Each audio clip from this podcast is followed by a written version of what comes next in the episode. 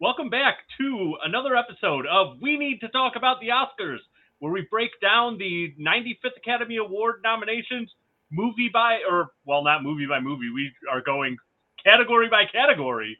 Uh, and today we have one of our first uh, lump categories. So we dubbed this episode the creative episode. In this episode, we're looking at uh, some of these roles, some of the parts of the movie that happen behind the camera. And I guess that's kind of what the director does behind the camera, of course, right? We talked about director, but that's, I always think of the director as the face of everything that happens behind the camera. Now we're starting to get into some of those categories that really get into the different pieces that put together what a, what a movie is. And I'll admit for myself, uh, and I'm Mike, uh, your host here, uh, you know, for myself, this is an area, uh, starts to get in the area of movies that I know I enjoy, but I don't take enough time to appreciate because I'm focused on like the story and the actors. So, uh, what we're talking about tonight in in the creative side, we are looking at the best makeup and hairstyling, best costume, and production design. So again, this is an area that for me is, uh, you know, I'm definitely not an expert here, um, but I was excited to watch movies and uh, kind of get into them, uh, and I'm interested in uh, some of us, some of my friends here that might have different perspectives or more experience with some of these roles to maybe educate myself too and just appreciate movies in a different way. So without further ado, let me introduce the rest of our superstars here. We have the wonderful and talented filmmaker, Jackie McGriff. Hello. How y'all doing? We are I am doing great because we are here. Jackie, I'm very excited for that filmmaking experience of yours. To, I'm counting on you to really help uh, help me understand my what I, what I might not appreciate as much about some of these types of roles and the work that goes into it. I, I'll No. do what I can. As it, as a filmmaker, you're always learning. So whatever I can bring to the table, of course, I'm always happy to, you know, provide that. But then, you know, like, I mean, again, a filmmaker is always learning. So there may be something that I also take from this, or you know, something that I don't know because I, I am not an expert at all. I do have, as you know, lots of opinions. Um, but as far as knowledge, I I will Mhm. do the best that I can. Well, I have no doubt you'll do a wonderful job, Jackie. And with us again is our man who I just expect him to know like everything about every movie because this is uh, who he is and why on our show that we do together, Punches and Popcorn, I have dubbed him the genius because of that knowledge. I have my friend here, Jason Bill. Hello. Um, I've actually been doing my own production, design, costuming, and makeup of, of my own life for several years, and people have told me it's time for a remake. So, just wanted to point that out. Oh my god, that's amazing. I love that. I'm now going to take that, Jay. I hope you know. Oh, run Um, with it, please. well, before we before we get into the categories, just wanted to start as we kind of have. Uh, what have you been into? Or what have you been watching lately? Any uh, off the cuff thoughts you kind of want to throw in there before we start digging into the categories tonight? Um, I just watched um Avatar: The Way of Water. So I really liked. So I really liked the the first one, and and then um James Cameron had to open his mouth, and so I was I was excited for the second one, and then again he had to say some off the cuff thing about the Lakota Nation, and I was like, oh, okay, no. And then, but I was like, well, I need to watch this, of course, you know, to keep up on everything that we're talking about here on the podcast. So I went yesterday with a friend, um, also bearing in mind that it is three hours and uh, 15 minutes. And um, which is usually okay for me, but I'm like, three man, I, okay. Um, so so I did that. Um, and I was determined to like critique the hell out of it. And at the end of it, I was like, damn it, I liked this one. I was like, Hey, That's awesome. I, like I I, actually- was sitting there, I went to like turn to my friend and I was like, "Damn it, it was actually good." I hate. it looks like I hate this. Um. So listen, I do again. I I go in, you know, and I'm like whatever, and then so I was, I'm sometimes I'm pleasantly surprised. Um. So that so that was at least nice. I just yeah. Anyway, um. So that's what I watched, and also just because I've been eating something like other than like the, the movies that I have been watching, uh, you know, for the podcast. You know, some some experiences great, others terrible, which you will hear about tonight. And um, I was like, I swear I don't hate movies, but man, this is doing something else to me. I will have to watch like reruns. I re- I watch reruns of Ted Lasso because that's my comfort show. Um, and the Nice. the new season is coming out, and it Yeah. has there's a lot riding on this. Um, I need it to be great. I need this season to be great because it's it's it's my comfort. I, I am tell you right now, if someone tells me that they haven't watched Ted Lasso, for all of those who are listening, who have not watched Ted Lasso, it's on Apple TV. What are you doing? I will reach out. I will give you my credentials. Please watch. Please watch the show because it is. Uh, but if you work for Apple, you didn't hear anything. right, exactly. Um, if you did, yeah. What? What? No. Right, Um, exactly. heard nothing. That's it. That's that's what I've been doing lately. Yes, yes. This is the right. This is a good time. I'm excited because being the Star Wars nerd that I am, uh, Wednesday, the Mandalorian season three comes back, and then it's like two weeks later is Lasso. So this is a, a wonderful time of year and a much needed cleanse of, of just the misery that we have been enduring with these Oscar movies. I will say so. I got to spend the last past week in beautiful Oh, it sunny rough, Mexico, uh, just soaking in the sun and seeing a ton of iguanas, which are now like my favorite animal. Uh, they're just so cool. And uh, yeah, so I had a great time there. Did a little bit of movie watching um, on my plane flights, and actually got to uh, enjoy some high cinema when I returned. Went out with a couple friends of mine to go see Cocaine Bear. So that movie was everything I hoped it would be and more. And the thing that surprised me was it was significantly gorier than I expected. It's actually almost like a slasher movie. That there's just some really gruesome, gory stuff in it. So Elizabeth Banks was the director of that. She clearly had a lot of fun. I also liked there's several act recognizable stars from The Americans, which is one of my favorite shows was in that, so there was fun cameo. But there's a lot of cameos in it. It's Ray Liotta's last role, and he he, he was fun. I mean, you could just tell it was a Ray. movie. The movie was fun, and you could tell like the cast is ridiculous, and it just felt like everyone, like O'Shea Jackson Jr. is in it. Um, oh, I forget his. I just think of him as young Han Solo because he was Oh, Alden Em- Alden Ehrenreich. Yes, yeah, yeah. They're you know they're all in it there, and it just seems like everybody is having a blast in this movie. Uh, Isiah Whitlock is in it. He's always uh, a treat. Such It's- a random. I know, I know. It, it's ridiculous. It's absolutely Oh, man, as I ridiculous as you would expect it to be, and then some. It was fun. I, and it, you know, what? and it was an hour and a half long. So I got to see a ridiculous, coked out slasher bear for 90 minutes. Go home, and that was a great way to kind of end a vacation week. Um, the other thing I will bring up, uh, movie related, that is uh, not, but is book. Uh, the audiobook I've been listening to during my trip, and that is uh, is Danny Trejo's autobiography, and he's like one of my favorite favorite. I mean, how can you not love Danny Trio? Uh, his book is great, and he narrates it, so it's just hearing his voice in that. But I thought of you, Jackie, because he the part Oh, that I was just I in didn't the know that. he was he was talking about um, Edward James Olmos, and I know that uh, your uh, your our voice your representation in cinema podcast is doing. Uh, and I'm, is it just on Edward James Olmos? Yeah, it was like it's about the legacy. So we go Yes. through quite a few of his films.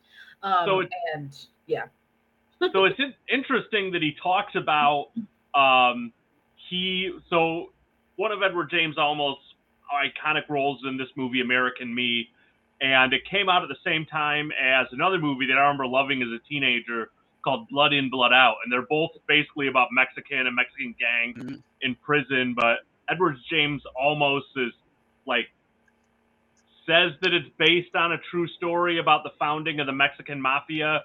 And Trejo like he spent a long time in jail and like with gangs and stuff before he got into movies. He talked about like meeting with Olmos and uh, you know he has his own kind of thoughts on like whether it's Olmos or the, like the people that did the movie kind of how they put it together. But Wow. he said it like he tried warning him that like you're taking liberties with these stories of people that are like actual people and actual gangsters and like you might think that you're a movie star but like these people don't give a shit. And if you represent them wrong like there's consequences to Right. it and so they just talked about where he said like compared to blood in blood out which is the movie Trejo ended up deciding to do that one instead of American Me because he's like well this movie is bills itself as fully fictional. So even Mm, though you can tell like there's inspiration by real people like right. it doesn't pretend to be it. So it got more of a pass from the different the gangs and some of the people involved. But i guess he said that man something like like 12 people were killed because of american me like some people in prison that like that What? basically the different and again i don't even want to speak about it like too much here because clearly he's like he made it clear that he's like yeah you can think you're in like hollywood or something but like whatever happens consequences. anywhere like Yeah. it gets heard in prison and they will deal Yeah. with it Yeah. and he's like and so basically like you know the powers that be inside said yeah we don't want people working on this but they had said that like look actors because Trejo said like when he talked to some of the like higher ups in the mafia they he asked them like because they reached out to him and were like oh you know what have you heard? And he asked him he's like is the are the actors and the stat like the the crew the cast and crew are they okay? And they're like yeah, yeah they're fine. Like they're just people working. Like we understand. They just want a job. But it's like i guess it was like people that were warned like don't do their get away from don't be associated with this but then continue to that like they met not nice ending so oh my god. yeah it's crazy so i want to know like i don't know if i've ever seen that movie but it's uh yeah it was pretty wild hearing that so Wow. crazy stuff. Uh, yeah, it'll I'd be interested, like you know, when you do your podcast, you see hear like any of that elsewhere. Um, but I really uh, that side as shocking as that is, I do really enjoy Danny Danny Trejo's autobiography. I'm about halfway through it now. Like, man has left a wild life. Um. But anyways, that is we're not here to just talk about Danny, even though I would love to spend entire podcast talking about that crazy man. Jay, how about you? What have you been watching? Uh, it sounds like you're making argument to join the um, Edward James Olmos podcast there, Mike. I think you would add a lot of value.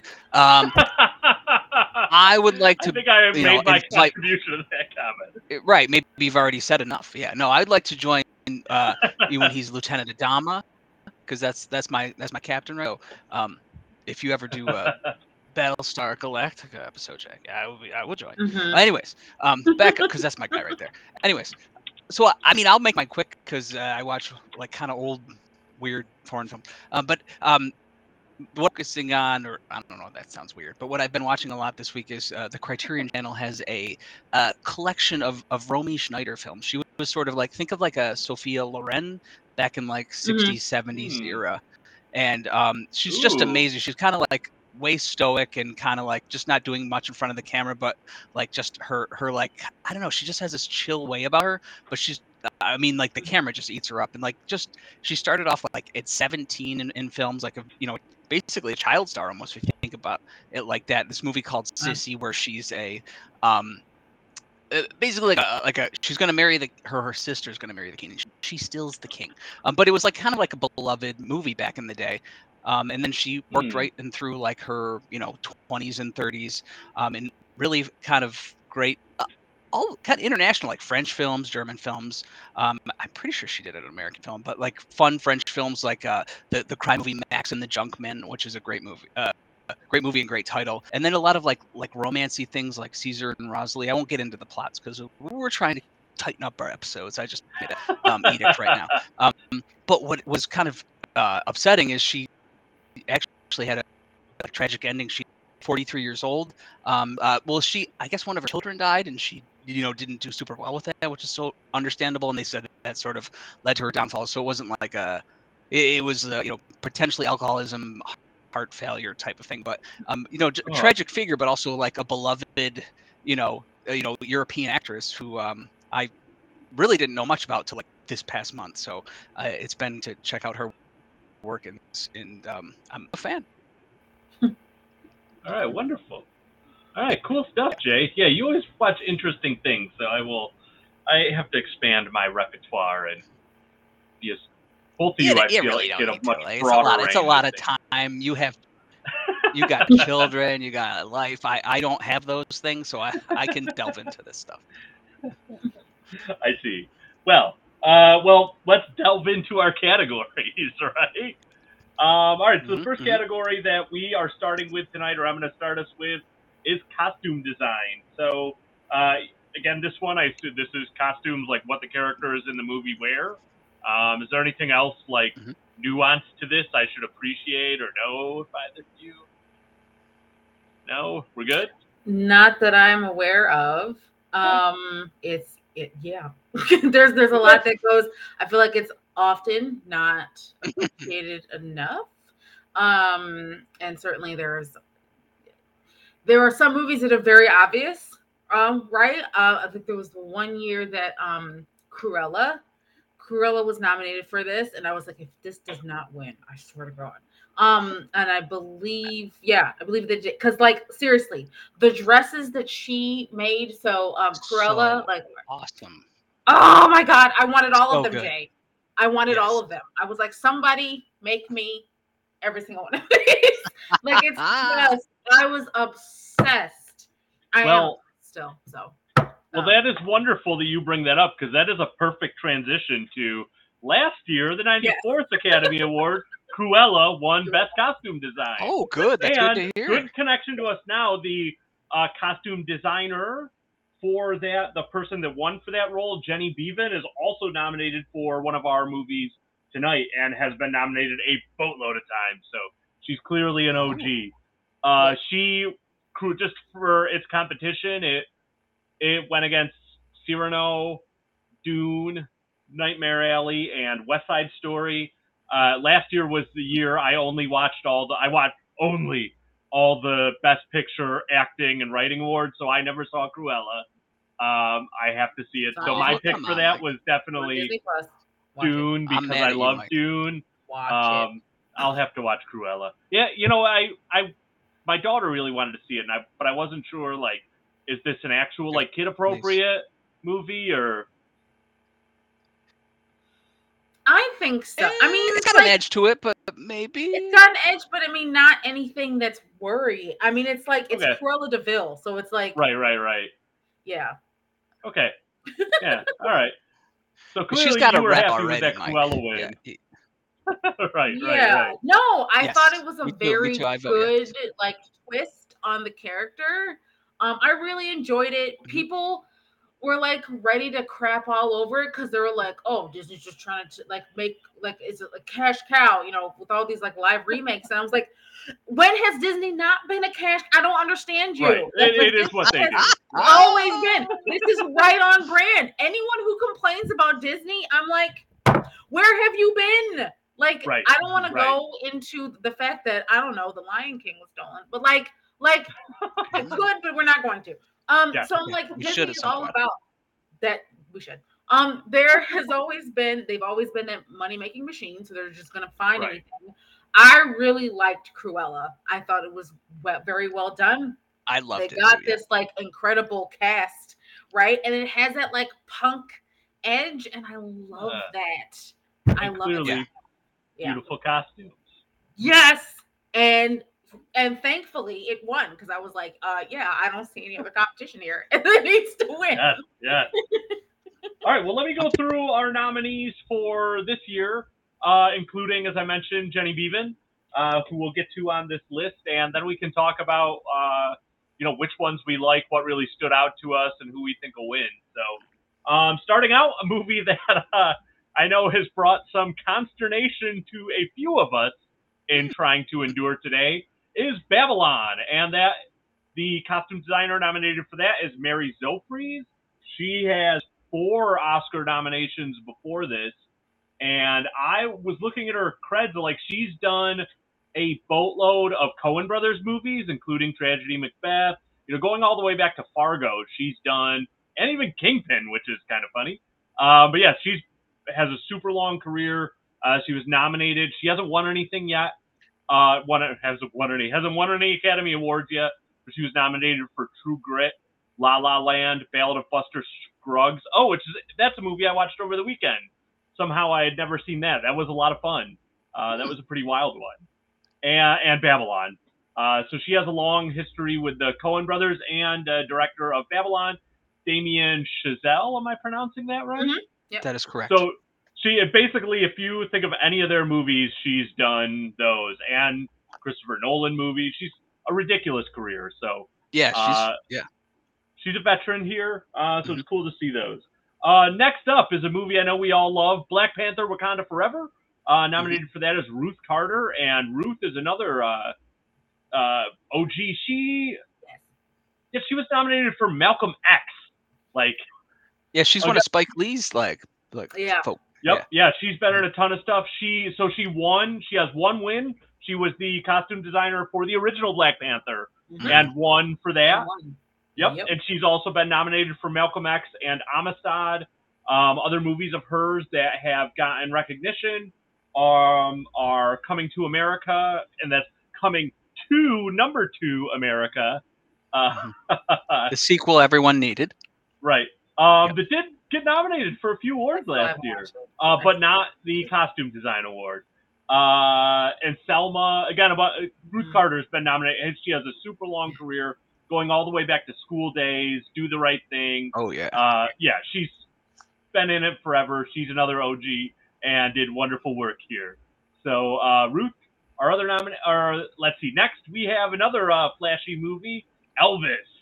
Uh, this is Catherine Martin is the nominee here, and she's, I believe, she is costume and production and uh, design. make right, right.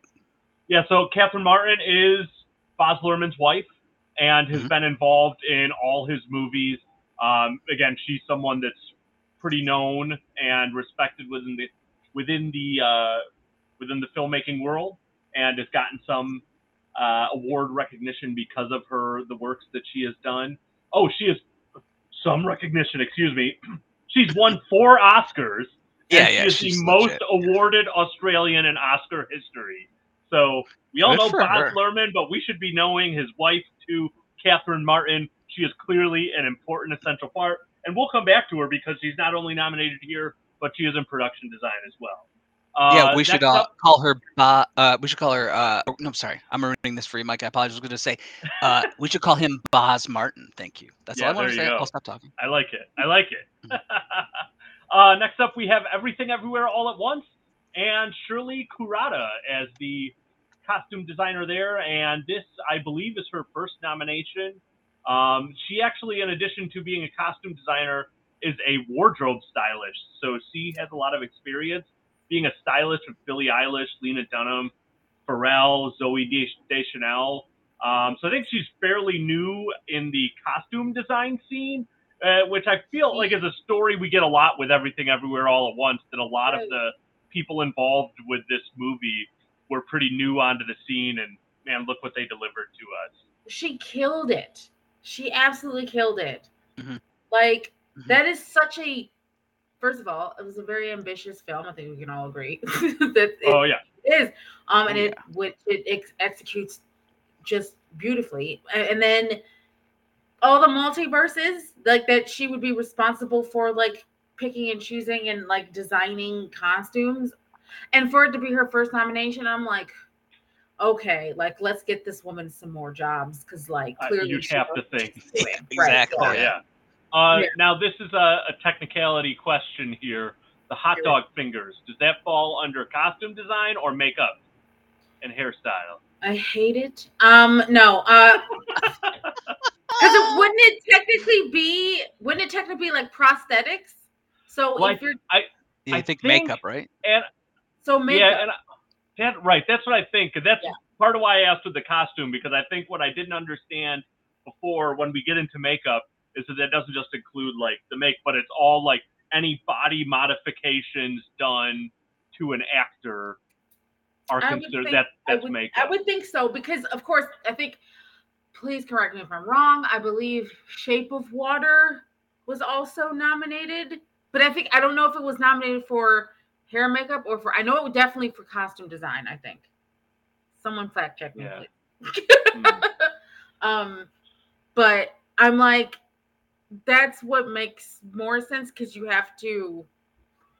Ah, I what? Right. Yeah, no. Oh, this is such a great question, Mike. Actually, because now I'm thinking about it and I'm like, but wait, it would technically also fall under makeup, but like, ah, yeah. So well, I, I'm that's just gonna I'm gonna preview for you that though we aren't talking about this category yet, everything everywhere all at once did not get a makeup and hairstyling.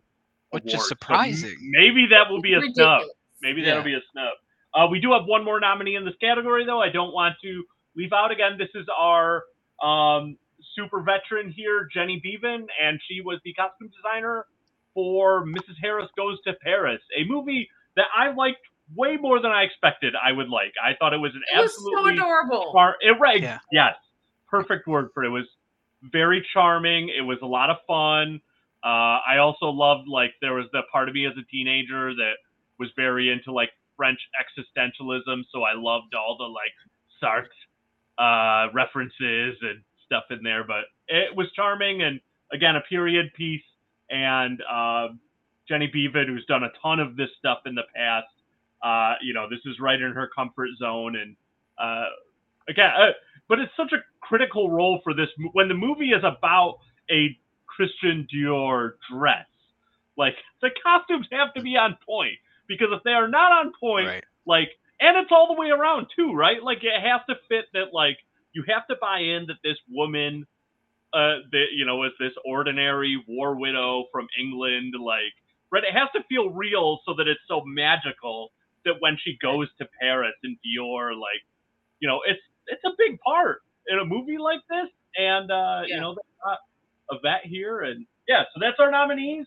We have again, it's Babylon, Black Panther, Wakanda Forever, Elvis, Everything Everywhere All at Once, and Mrs. Harris Goes to Paris. So I'm interested to hear from you both. Oh, you know, which ones did you love? Um, were there any of these that you hate? Or, you know, who do you think should win? And, or if there's any snubs, like, man, I can't believe this didn't get nominated. Thoughts?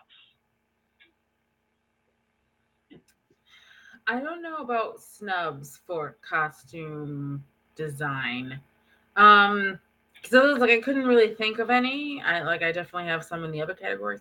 Uh, but uh for this one, I think as far as I know, as far as I can remember, like this pretty much nails it.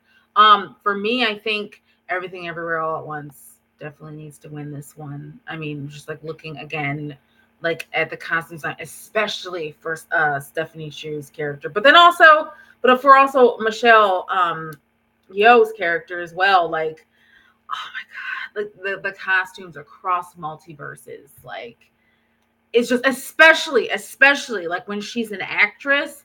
That world again. I need the full movie. Okay, I need the full movie. right? like Key just being smooth as hell. I'm like, and then her dress, I'm like, ah, like I, I was just losing my mind um over that. So she needs to win. If they if if she doesn't win, it's gotta be Black uh Black Panther Wakanda Forever. Cause again, the details. I'm just like thinking about like all the details that are put into that to like call back to Africa. And not just that, but then also when you're talking about uh Tala and then um and then like again the de- the details are put in to pay homage to you know mayan culture to to you know all of that and everything is and that's also in the production design though i think i will get to my snub for that one because seriously what the heck um but anyway like yeah so my pick i well i'm probably getting ahead of myself but yes no, Um, right. No we're not okay i was like You i was like i don't know your if we were at that point yeah, I think because we're covering three different categories today and everything, we can be a little. Yeah. you So no, yeah. If if um, everything everywhere all at once doesn't get it, um, I would definitely say Wakanda Forever needs to get that. But as far as snubs, I don't, I don't think there's any that come to mind. Yeah.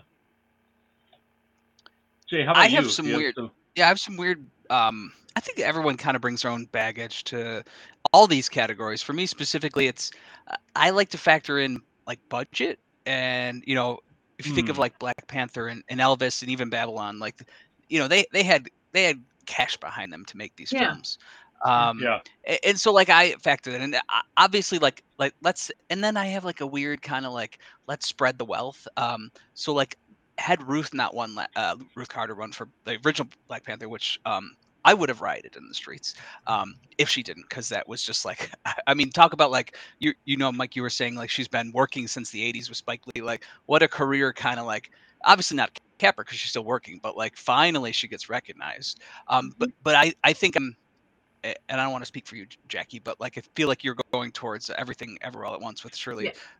Work. Uh, I'm going there too because you know, um, you know, it's A24 film. They have budgets that like the Marvel studio has, or or you know, Elvis. Um, I think it was a Warner Brothers film. Like they're coming from the you know the the Mhm. full you know studio budget Right. going at it, Right. and I feel like Babylon maybe obviously doesn't have the budget of those two films, but you know, it, it's definitely like you know produced. Whereas you know everything everywhere at once, it feels kind of like yeah, it feels kind of like um, and and I'm also excluding Miss Harris Goes to Paris, and I I'd like to throw that in there too because it doesn't again have the full benefit of like a big in a budget like that. So I, I'm going for like the you know the underdogs. Um, so I, I'm definitely a fan of, of, of what Shirley did with everything everywhere all at once. And just alone, um, the, the daughters' costumes. Uh, is it Stephanie?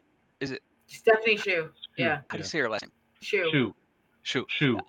I just everything she wore was just unbelievable. I just ev- she'd always show up with something different, and more ridiculous, but somehow like it just added to her character. So and then but then it was like understated stuff too. Like every character had their own uh you know like it, it felt like booky. Like it, it just it was outlandish at times, understated. It's like especially their you know the the um not obviously the Alpha universe, but their you know wh- where we start off it's just very grounded it's not showy but as we get into that multiverse you know things get get crazy with the costumes and it, it it's just so that i'm right with you on that uh, um Shirley all the way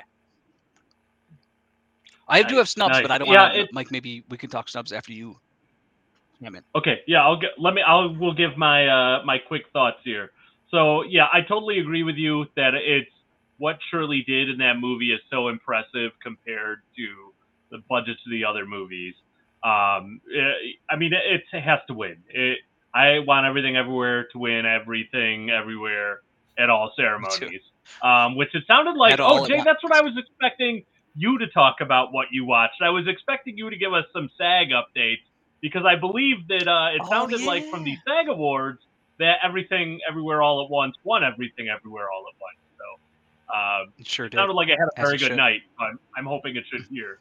Uh, aside from that, so man, I will admit I am really partial to kind of before going in to see all these movies. When I saw the nominee, my who I wanted to win this, I will admit, is Elvis because if there is a movie for costumes, it's just tell me I'm gonna get the jumpsuits. Like the mm-hmm. jumpsuits may be some of the greatest costumes ever, and they didn't disappoint. They were fantastic, and like all the the costumes in this in Elvis were fantastic. Um, but it some of it is like, well, yeah, they're fantastic because Elvis really wore this stuff. Like, so it's uh, so uh, that so that aside, recognizing like, yes, I love that he did it and made it like wonderful. I almost think there's probably other parts of the movie and other nominations that probably represent what was brought to Elvis with that. But I mean, the jumpsuits are the jumpsuits. Like, you can go to the Rock and Roll Hall of Fame and see these things. Like, yeah, it's cool. And again, not to knock Catherine Martin's work. Like, it's Right. all around. There's beautiful work in that. Um, and she's but I been really- recognized uh, multiple times already, and Right, she has many right. trophies. So, uh, Right, as an only child, I actually love sharing, and I think we should do that here. Exactly. But I really, really, really love my pick. If I had to go here, would be Ruth Carter because Mm. uh, being the Marvel nerd that I am, being someone who I lo- love it. and I've said it like over these past episodes, I feel like I've been like being the Marvel nerd, being the Star Wars nerd, being the Lord of the Rings nerd. I just that level of geek, um, Mm-hmm. proudly. But yeah, I loved the character of Namor, and I love that she was able to adopt like the costume, and you're like, this is name. And I mean, really, the guy just wears skin tight swim trunks. Like it's not a complicated. And we're not complaining. But you have to, right? And uh, but she did it in a way again, which is one of the things I that I enjoy with the MCU uh, frequently is that they find frequently a good way to make nods to the original, you know, the comic book costumes, but then make it fitting in the world. And what I really love about it in this movie is that just as uh, as Jackie said, like it's not only taking this comic book culture that is you like Greek mythology, but he's, they've now layered in this Mayan indigenous. Thing. So I just man, that was really really cool. Again, anything with the Wakanda, like what she has developed you know, from the from the first movie to this, the costumes and I mean, she's created a world that is so beautiful and so wonderful. Like, you know, everything about it is great. So I freaking love that. I mean, I it would be awesome for Shirley to win. She totally deserves it. And I totally, I mean, it's different doing an A24 movie than a freaking Marvel movie. Um, mm-hmm. You know, your budget is out there, but uh, it, you know, it's it's still. Uh, it's a double-edged sword because the budget's out there, but once you're doing anything with Marvel, especially a character like Namor that has been out there as one of the like first comic book like hero anti-heroes. I mean, his history goes you know oh, close to a hundred years now, so there's a lot of history with that, and to like and a lot of layers of visual interpretation. Like I'd say there's a lot of pressure with those kind of movies to handle that, do it right, and I'm sure then all the you know, when you're working for a studio like Disney, uh, you know, I, there definitely is thought on any of the costumes that you create. How is this going to be marketable, right? Mm-hmm. Where uh, Shirley probably doesn't have to worry about that as much when going into, and again, not to knock it and say like, oh, she didn't have to, but you know, it's it takes, I think, some strength to be able to say to go into a movie like Black Panther and say, I'm going to create this vision when I'm steer, you know, she's steering the course of major, uh, you know, franchise business selling, all that stuff. Like the stuff that she comes up with are going to have a direct impact on, you know, when you're at studios, they're not just looking at the tickets; they're looking at what's all the action figures and the all. Right. You know, she's creating that stuff, which is crazy to think. Like you're not just making that, but you're also like these are now like kids are gonna have these on lunch boxes and yada yada. So I I loved it. I thought she did a freaking awesome job. And uh, if it's not Shirley, then give it to Ruth. Ruth again is freaking awesome and beautiful work. Mike, I, I think you might have turned me, man. I I, I think I'm rooting for Ruth now. That was a hell of a, a well done. yes. Well, then I want okay, but I have to hear your snubs now you okay. promised snubs, so. uh, so I kind of used this reference before, but I, I really liked um, Nope. Uh, the the costumes Ooh, in that yeah. were, you know, because a lot of times you think like with costumes, especially in this category, thinking of like elaborate, like British period pieces. But but Nope was definitely kind of more on the subtle side, but it, it also felt like um, very poppy and, and comic booky in terms of uh, the design of every woman. Like I could just like it was almost like after the movie, and I, I think this should be a testament to costume. Like I wanted to go get those action figures, and that's what and what they'd be wearing was exactly right. you know. So I thought that, and I should huh. probably look up that person's name, uh, which is horrible that I don't know it, but that's a snub for me. Um, yeah. The Batman also again uh, going mm, against the grain yeah. here because it's a studio movie, but that looked oh. fantastic. And then just one more, uh, the Northman, the the the Vikings oh, look, yeah. look pretty rad in that. So those are three yes. snubs for me. Dang. Yeah. I okay admittedly have now maybe near near to a hundred, and I'm not even exaggerating at this point. The number of times that I've watched Nope. Seriously, it's like almost every other day. Um, I'm a little obsessed with the movie. You know, um, it's great. Um, mm-hmm, and it anyway, uh, so but I have not. I'm gonna definitely go back and and notice that now because I Jay admittedly don't. I was not paying attention. Um, and I think I do have that in my head when I'm thinking of like period pieces or like something that's just like going for extravagance that's where right. i start to think about um you know costume design. But i was not thinking about that for for nope. And so now i'm like huh okay so that is a challenge. Like i, I feel like oh, okay, maybe I need to like open up you know my mind just as far as like what i consider when i'm looking at you know costume design and you know which movies am i looking at? Because it's like of course it's easy to give it to like a period piece or to give it to something like you know something fantastical you know like a marvel film like a dc film uh, and everything like that. But i'm just like uh, you just blew my mind with that because i'm like wait i didn't Uh, think of I that take full credit.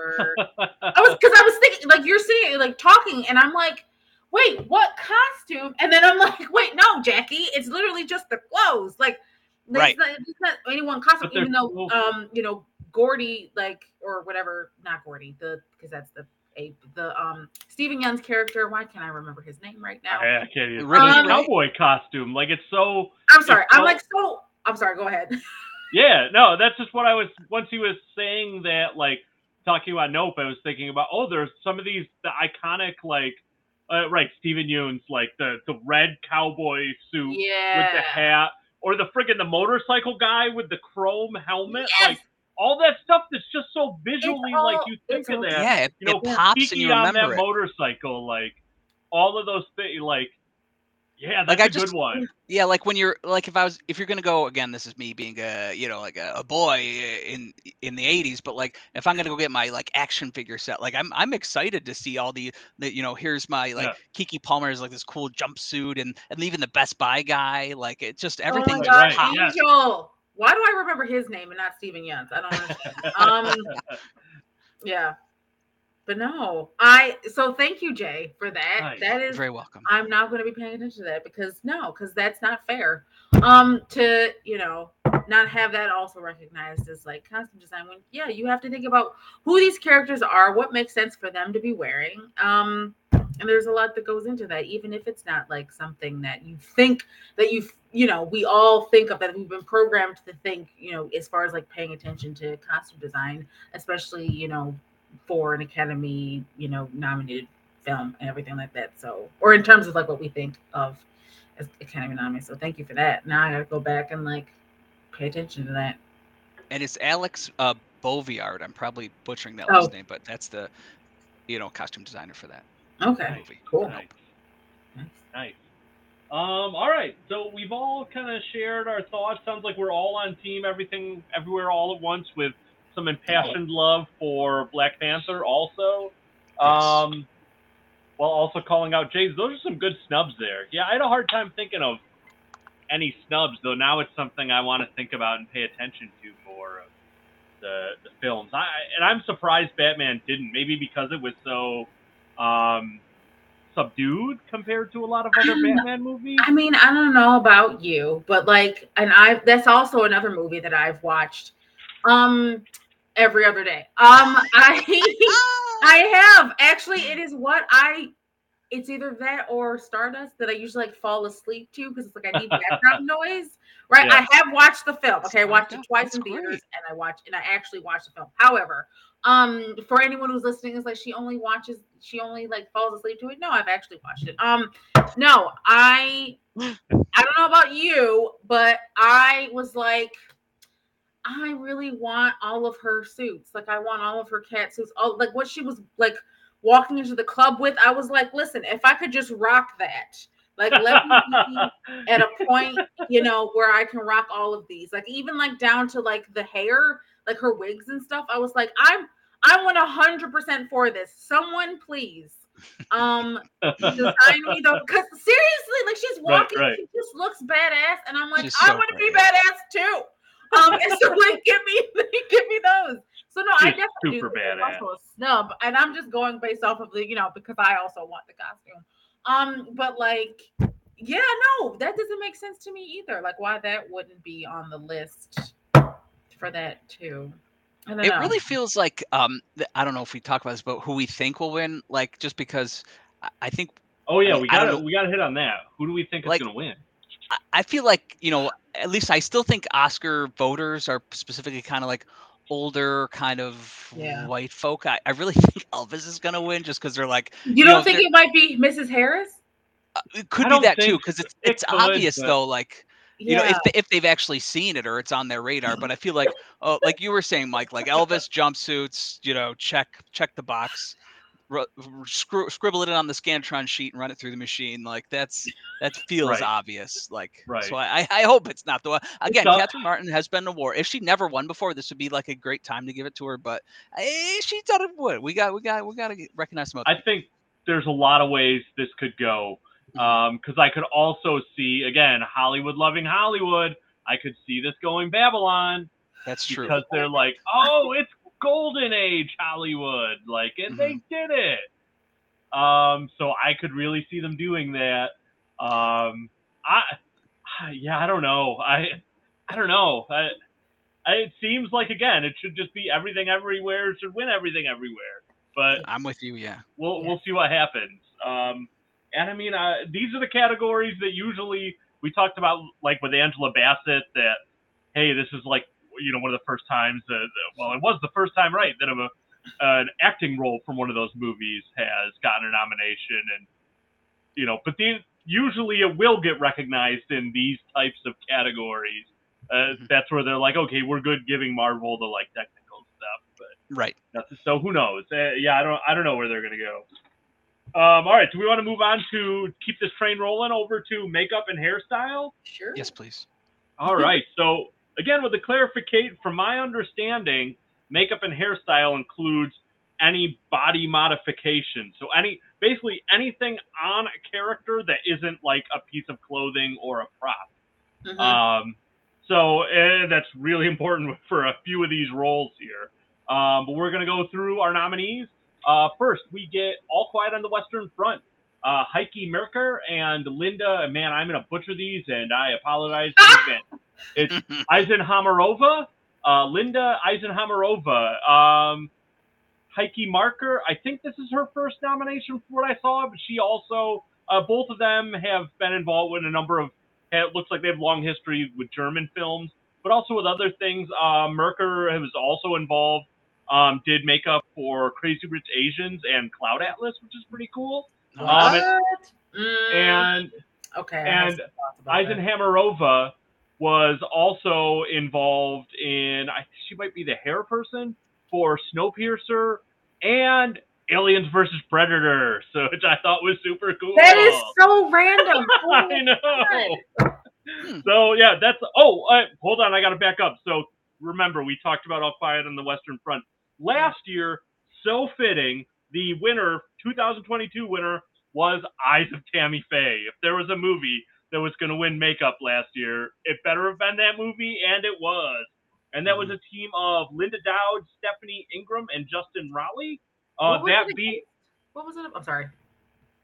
it was up Oh. against uh, coming to number two America, Oh. Cruella, Mm. Dune, and House of Gucci. And out of all those movies, I have only seen Eyes of Tammy Faye and Dune, and I wanted Eyes of Tammy Faye because, uh, I mean, again, you can't like the, the most notable thing. If anybody has ever even like glimpsed Tammy Faye ever, it is that makeup, and you have to make that work, Yeah, and it yeah. worked. It was great. So Ah, it's, it's okay. So uh, against Ruth, Ruth up against Ruth Carter, and then who? And then I find it interesting, um, in more ways than one. That uh, what was the? Oh gosh, I just I just lost my train of thought. Who was the? What was the last person or the last? movie House of Gucci. Yes, that is what threw me for a loop. That because I'm like, House of, because like if you're going to go with House of Gucci, my whole thing would have been like costume, but okay, Yeah, that did get nominated for costume. hair and makeup, Yeah. Didn't they make like Adam Driver look old or something? something, like yeah. Uh, but I'm Uh, like, I mean, hope he that still looked like himself. he looks like Adam Driver. Yeah. He still looks like Adam Driver. So I'm like, okay, that's just yeah, so House weird. of That Gucci was did like- not I get feel costume. like it was like right. I was like, I feel like they had to give them something. They were like, we put out so much buzz about this. that movie let's just just- looked terrible. I have never seen it- it. No, um, yeah, don't waste your life. And um, It's so is it like is it like the reverse of Mrs. Harris Goes to Paris? We are like, you make a movie about a fashion house, you gotta nail the costume. And then they made a movie about a fashion house. And if they didn't nail costume, Honestly. I mean I- Gucci. I think I think what overshadows the what overshadows the costume and that is the bad acting from Jared Leto. But you know, we won't talk. And um, Uh, He's having fun though. That movie needed some fun in it.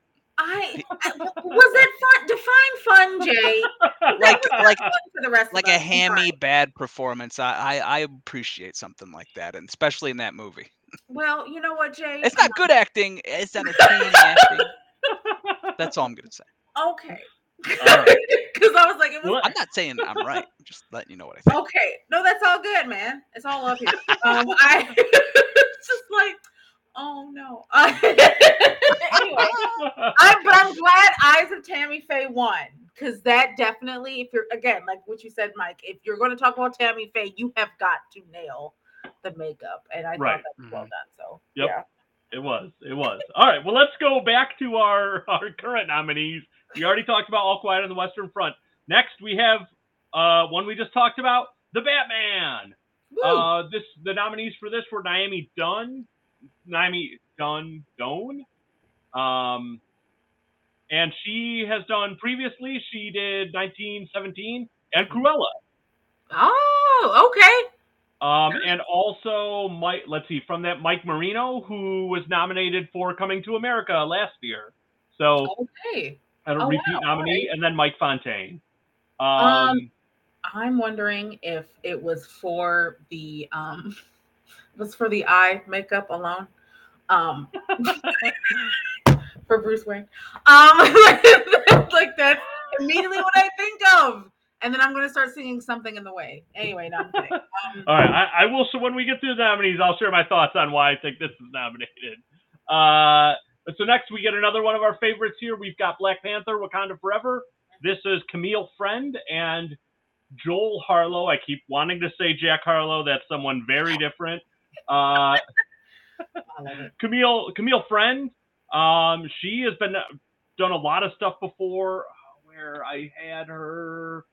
Nope, that's Catherine Martin. I had a thing up about her here. Um, because she's done a bunch of stuff, including uh Black Panther, Mockingjay 2, Guardians of the Galaxy 2, Oh, Dreamgirls. okay. Um, oh, let me just look this up.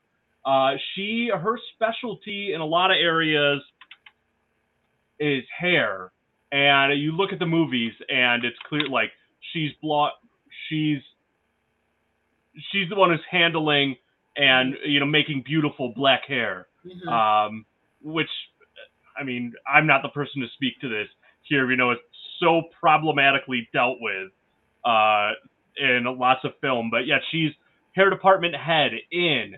Man, this just jumped out at me. Tenet, Us, Captain Marvel, Glass, 13 We- Reasons Why, Black Panther, Detroit, Guardians of the Galaxy 2, Captain America Civil War, Hateful Eight. Um, and that's just like the top of her. Yeah, Mo- Mockingjay 2, oh, Mockingjay 1, Winter Soldier, Django, Rock of Ages, uh, The Help, uh, The Next Karate Kid, The Hangover. That one she was a hairstylist. Oh, and the Karate Kid remake. She was Jaden Smith's hairstylist. that is uh, quite the she was resume. hairstylist in Terminator Sarah, Chron- Sarah Connor Chronicles. She Norbit, Pursuit of Happiness, Pirates of the Caribbean, Glory Road, Coach Carter, it, Oh my God. Ray. Like, and this is just like it goes is from there. Yeah. In other words, uh. Camille Friend is freaking incredible. Uh, she, she has a ridiculous, ridiculous career. Has she won uh, Oscar before, Mike? I don't think she had. She doesn't even have oh a wow, Wikipedia page. that which it's- I'm it's- shocked by. the disrespect. Anyway. But yeah, but right. Joel Harlow does. Joel Harlow um, has actually won an Academy Award for Star Trek and is nominated for Wait, Lone which Star Ranger and Star Trek Beyond. Which Star Trek was it? The 2009 one. Yep, 2009. Okay. And he was nominated for Star Trek Beyond, which I still have not seen yet, and I heard is actually. I have not seen that. I heard it was very good. Yeah. Uh, It I- I liked the I liked the 2009 one. I thought Star Trek Into Darkness was a hot mess. I didn't Um, like that. I, they- I actually liked it. Everyone craps all over it, and I was like, I, I actually like that one. I'm Uh, I think we talked like you you were not like you had had you ever seen Wrath of Khan before that or know any of that? No, because you know why? Because I couldn't get It's through the those movies. movie. Okay, like Uh, I can't. I Yeah. can't Yep. I can't. And my so Star Trek is not something I'm a huge nerd on. Surprisingly, we've we've reached a, an area where Mike's nerd. yeah, I'm like um, but my Mike's dad my dad is a huge Trekkie. okay. So so I watched all these. Wrath of Khan is my dad's like his favorite Star Trek movie, so I've watched it a ton of times. So it's I, I admit I probably wasn't giving it a fair shake because Oh, it's, it's bad. I'm sorry. it's just I think it would have been a lot better if it had no association with that at, all- at all. Yeah, all they Like, did is it- swap the characters for the I've- dramatic. I mean, Right. I've, uh, I've heard that, problem. but okay, to someone who has not watched it, because again, I can't. I'm sorry, William Shatner sucks. I can't. I can't do it. Like if we're What going to don't go you like with, about William Shatner, Jackie? Ugh! I just, I, ah, I just, I just want to punch him Is like it every the time. way he says stuff? So if I'm going to go off a captain, okay, it's going to be Jean Luc Picard.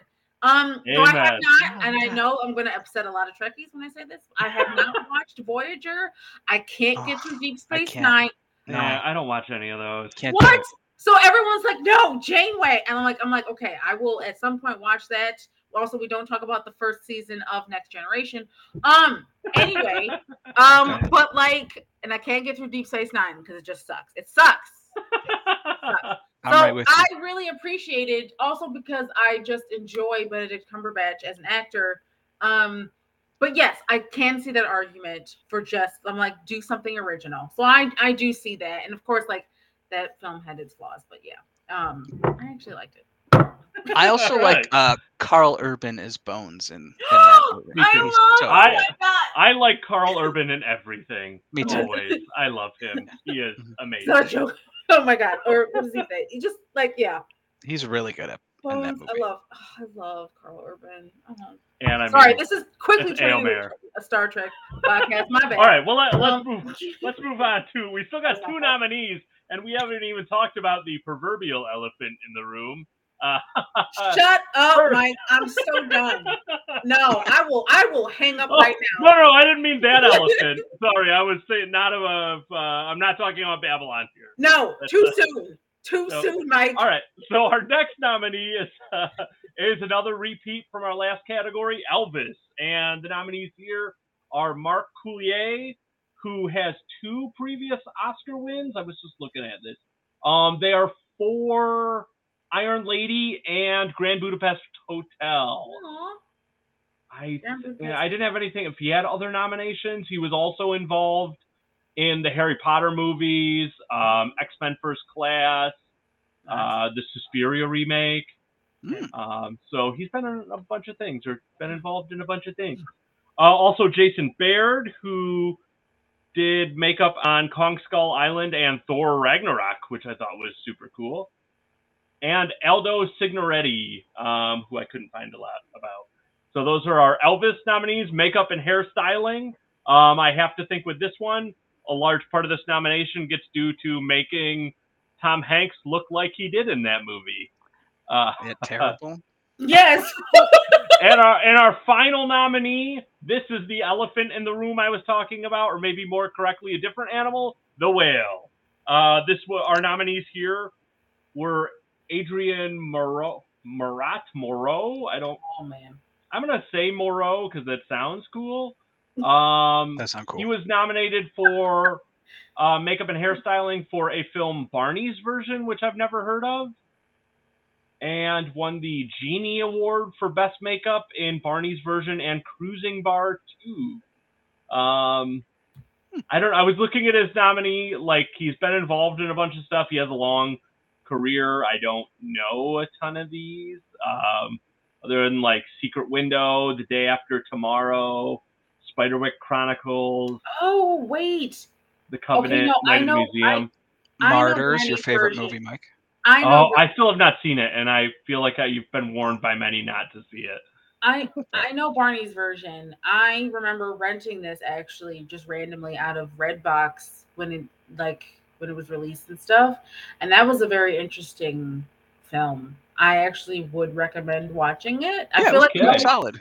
yeah, yeah, yeah, yeah. Okay. I feel like I feel like it was um not talked about a lot. And yeah, it's definitely one to watch for sure. Okay. Yeah. Um, let's see. Oh, Judy Chin has some really fun nominations. Judy Chin uh, looked like she has some experience with uh, working with.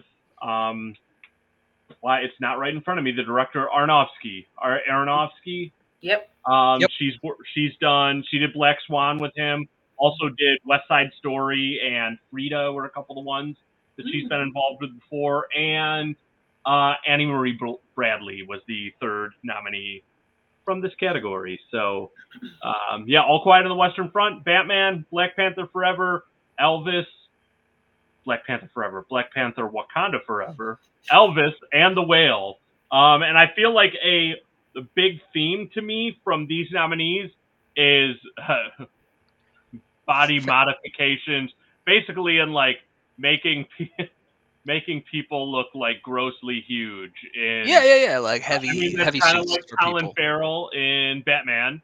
Mhm. Uh, I mean, they made Yeah. him unrecognizable in that. Yep. Uh, Tom Hanks in Elvis, and then of course the titular whale, uh, Brendan, our man Brendan Fraser. Um, can I just say, like, like just hearing all the nominees, um, and being and like a, a significant portion of them being men. So I just want to Mhm. like point out for anyone who's listening who thinks that you know makeup and hair is just like a women's thing, like that's what women do. It's like nope, no, men do this. Actually, fun fact: um, Jeremy Renner started out as a uh, makeup artist. Really? Really? I didn't know that. Yes. Nice. So I'm like, men can do this too. Nice. yeah. So I just wanted to bring that out. But I'm I'm all because I'm also like, well, did Hawkeye do his own makeup then? Because like that that's the question. Like I just want to go up to Jeremy and be like, listen, I need to know, did you do your makeup for that? Yeah, Hawk, Hawkeye Shadow is what you're saying. yeah, exactly.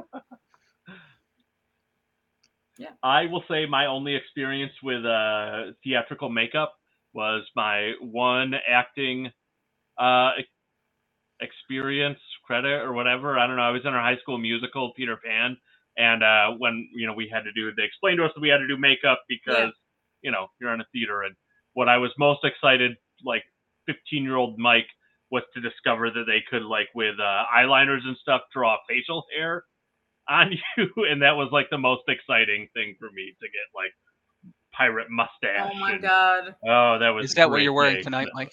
This is actually right. This is all just. You're really good at it now. This is a lot. Yeah, I've worked really. You get the nomination for this episode. So uh, aside from me, uh, yeah, what do y'all think about the nominees this time? Who do you like? Who do you? Any snubs you can think of? I, I, I want to quickly call out All Quiet on- on the Western Front, which was good, but I'm so uh, good in terms of makeup uh, and hairstyles, but I'm so burnt out at like realist. I feel like now we make war movies obviously because it's award season and we need a war movie, but like like look at how realistic this is. Like look at the bullet and the wound and the blood, and it's just like. I mean, I get that you can make this super like lifelike and, and maybe it's it's pumped up because it's a movie, um Mhm. but it's just like I, I i'm just i'm so burnt out on on the, the you know the the whole idea of war is just a, a bummer to me so that they can make it realistic now like hyper realistic doesn't make me a you know endear me more to this genre so um it's it's not it's not for me I have a counterpoint. Okay, so oh yeah i like counterpoints Yes. So to be I and I see all of it. Okay, because listen, I'm I'm over all of it. Um at this point. Um however, however. So again, giving credit to those people because these people are not the decision makers. They are the Right. not the ones who said, "Okay, like let's, you know, for for the Oscar season, let's give them another uh war story, right?" Like so they're not the ones. They're the ones behind the scenes who get hired for a job um who are putting everything into this. So That's- yes, while I do take the point that I'm like, okay, we get it, we Yeah. understand, like to make it hyper realistic, as you said, we've seen it, right? You Mhm. know, it's it's been overplayed. However, the Mhm. fact that this person can still do that and like all of it because I was also checking this out too while watching. It's very fresh in my head because I literally just watched it today. Um, and it's just like looking at where did they decide to like place like you know the wounds, all the dirt. There's a bunch of different fluids, just like you know, like It's all over their fluid. faces. It's there's right. There's so much detail that goes into that to make the wounds. I, I mean, I've worked with people on sets who are making like these huge, like gaping wounds, and it is insane to me that like Mhm. someone not only like can just like look at something like or just like think of that in their head, but then like put that on someone's face. Like makeup artists, your face, your body is their canvas, and the things that they come up with are ingenious. And so, like, I don't want to take away from these people who are in in and of themselves filmmakers. Like I say, I'm always saying point. everyone who works on a film, you're a filmmaker, no matter what. To say you're a filmmaker, right? Like is one thing, but then like no, like okay, your makeup and, and hair, you are also telling a story, right? You know, Mhm. with what it is that you put or you design on someone's face or on someone's body, whatever it is, like that is that is insane to me. Um, I work as a photographer as well. I work with with makeup artists all the time, and it's just it's a whole other art form that I don't think gets appreciated enough. So while again, yes, I get that we are burnt out from seeing it. We're like, yes, we get it. War is hell. I understand. Um, I don't understand, but I understand. Like, but at the same time, I just want to give credit to this person who did a an incredible, an incredible job. That takes a lot, takes a lot of work to put something like that together. So I just want to give credit where credit is due. I love what like you said, and, and so much so that some some may think that I said something ignorant to set Jackie up. but I just said something ignorant. Like I like that is well said. Like it's not their decision that they're like, oh, we Right. want to make this hyper realistic war film. Like this, they're Right. just doing their craft and killing Right. it, and that's what you know the the producers or the director wanted for this. So yeah, in in that sense, when you're put in that light, I you're hundred percent right. Um, I don't want to see it, but they're so good at showing it to me. So yeah, Yeah. well said. I just want to um call out for for my pick, uh, just to cut to the chase here. I really like uh the whales, like in terms of Mike, what you were saying, Mhm. the the the heavy suits that we've seen, like you know Colin Farrell had and the Batman or Tom Hanks had with Elvis, like those. You know, uh, Tom Hanks. I I did not think that looked good at all. Um, No. it might have just been his performance in it or something. Ugh. Uh, Oh. and Colin Farrell's was was fine. I didn't notice it was Colin Farrell, but I kind of noticed it was a you know heavy suit. But Yeah. but Fraser, what had he, he had going on in the whale was was really special. I I thought. Um, and Adrien Morot, who who you were talking about, you know the, the nominee who did this, he I guess he's like sort of, and this is what's kind of cool too. He he pioneered like a you know a 3D uh, imaging technology, like a like a 3D printer to make a lot of the the prosthetics or the Really?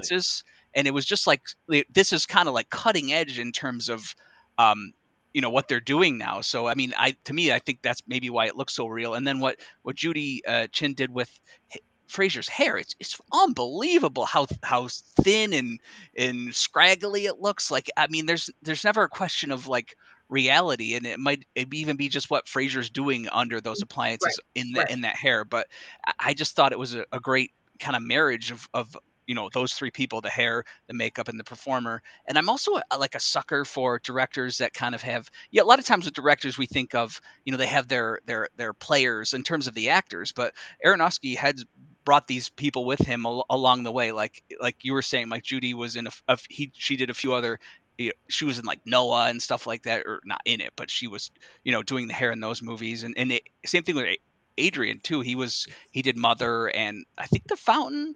But anyways, uh, so I, I Ah, kind of okay. I love that kind of like family vibe. Like, oh, I I I That is notice cool. talent and I want to bring them with me moving forward. So I like that storyline. So that's why, Lifting I'm on as you climb. Yeah. yes, Yeah. For sure. Yeah, it's oh, man, this is such it's such a tough category. I mean, Um, you're right. It, I I think the the whale is the one that to me stands out the most. Like that's the one that I think everyone will talk about the most because it's it's so you know it's Brendan Fraser and it's so uh, you know, it's so eye popping what was done there. Yeah. And it, you know, and it, you're right, Jason, that it's a credit of you know them together, like creating the the makeup, the hair for him, but then him carrying that, and the all of it ultimately like it's. It, but it doesn't feel unnatural. Like it doesn't take away from the like you know, you're still watching the movie and you are bought into him. So I think there's something that when they can when they can put this on and have you think like this is Brendan Fraser in a fat suit. Like mm-hmm. you know, and that it feels natural and real. Like that really is remarkable.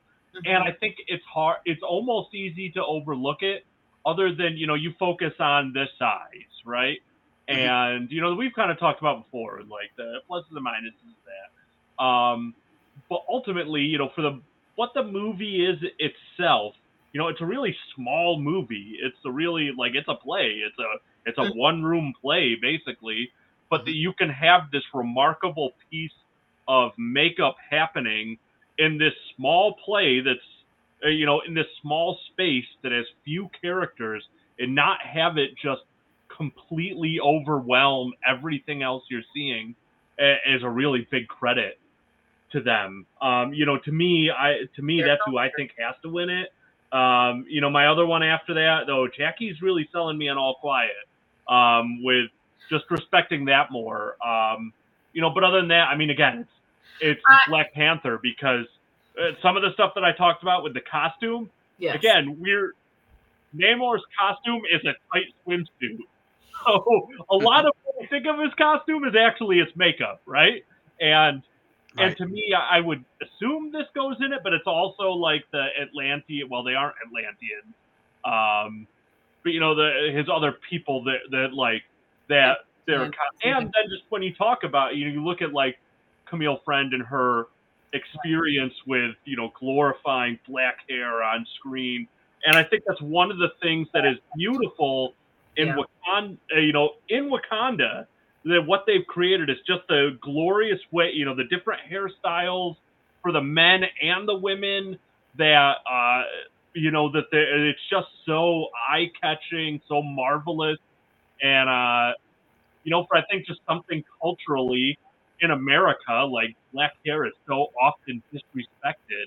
And Not only disrespected, but it's still being legislated against. yeah, Um, right. a short film that I made is from one of the first, not the first, the second short film that I made um, was about a woman explaining her, a black woman explaining her hair journey, and then I, I put in there um, this. There was, I think it was Gavin Newsom, the government governor of Yeah. California, um, who had just passed a law, just passed a law that it was okay for black women to have either cornrows or dreadlocks in the workplace.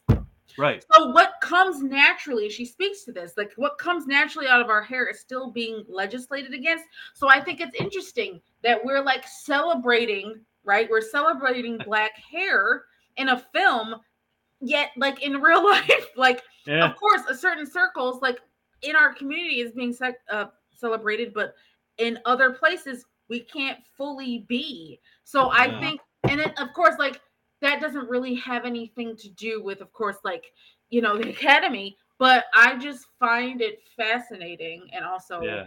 gut wrenching and and frustrating um that like in the year of our lord 2023 um is that black women still can't fully be themselves or fully express themselves. And yet here we are with the academy awards and it is being it, it should be highlighted. Like i just i don't want to take away from that. Like it should be Yeah. highlighted that all these women get to be in their natural aesthetic if we're also going to be and i'm probably getting into snubs right now if we're going to do that Do we it, should yeah. also talk about the woman king Yes. Yes.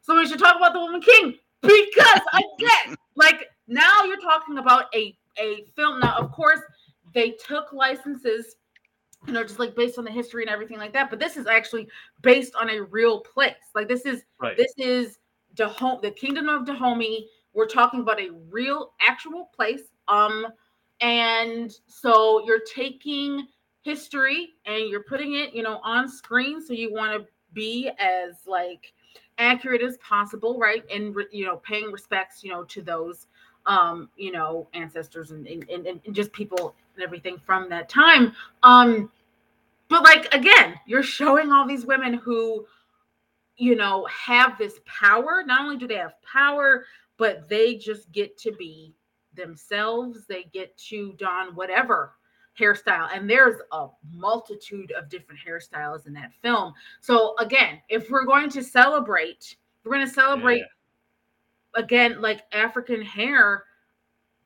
like i just also find it interesting that we're celebrating and it's in a fantastical place rather than a real place um Mm. you Ooh, you yeah. can also just saying it's like Yep. again the white supremacy's right there anyway um, just like underneath the current but um yeah that's a whole other podcast i should start i should probably Yes, please. well, I mean, yeah. but like Yeah. that you could also say with um actually it'd be more with cinematography we haven't got that's that'll be in our technical thing because i can definitely bring that up when it comes to movies like nope and like lighting us because that's also another important thing when so Yeah. here's where i get into my technical stuff um with hair and makeup right what really what really makes that too is that the person who is lighting the studio right works with Right. the makeup artist to make sure that you know whatever it is that you have right on you know face body whatever and if they are you know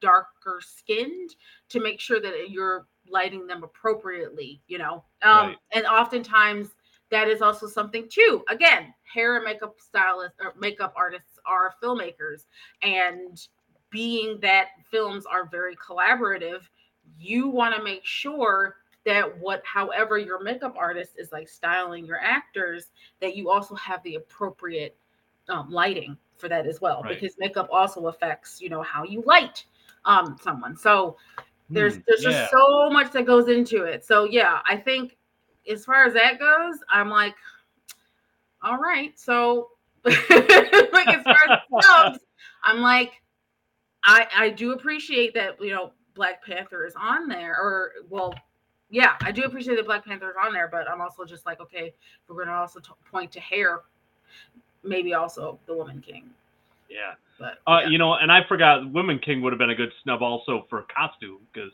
costumes are beautiful in it. Oh yeah. just i just they did they did get an award or gina prince bythewood the director um got an award at the NA, naacp um awards um so that was something so because i know like i know that the um the sag awards had just happened but i also wanted to make sure to give a shout out to that as well that um Yes, yeah, thank you. The Yeah. the Image Awards were Yeah. were they also yesterday? Yeah, I think so. i don't know were they yesterday i know it was They were like over the recent. weekend. I don't know Yeah, if it it was, was over the yesterday. I it was over the weekend. I Yeah. don't know if those are televised. Someone can again fact check me on that. But I I don't just know if saw either of them are. on on on on the Twitter sphere. Um, like I saw I, I saw that that was happening because she had posted it. Gina posted that, and so Awesome. I thought that was awesome. But yeah, I'm like, who pays attention to that? Like freaks like me, yes, but like as far as like pub the public goes, no. Right, So- right, right, right. Yeah, I think the biggest thing I saw from that, or the most pub publicity I saw, was Dwyane Wade and his wife you know, celebrating their daughter, which I thought was friggin' awesome. Yeah, Um, yeah, yeah, you're right. That's uh, the SAG Awards definitely took a lot, all the attention away from the like we don't hear enough about the Image Awards and yeah. I love that you also said Dwyane Wade and his wife. His wife is Ga- Yeah. Gabrielle Union. Union, yes. yes. It should be Gabrielle I'm Union sorry. and her husband. And her and right. her You're husband. right. You're right. You're right. As, as movie fans, that's how we should be saying. Come on. Thank you. Thank you. Yeah, you're right. You're right. it was specific just because I saw the headlines of Dwyane Wade and what, and you're right. Like, oh yeah, and Gabrielle Gabrielle Union. Union. Yeah. Put some respect on her name. Yeah. All right. They That's are right. a wonderful couple who are clearly doing an awesome job supporting their Yes. child. Uh, that I hope more parents do that. Yeah. Um. Ooh, I another uh, snub that I wanted to throw out there. Um, that could have gone with the costume. Also, I wanted to mention was uh, Prey. I, Oh, yes. Again, that's another Oh. movie I love, and, I And thought like all the The makeup in that movie was awesome. Terrific.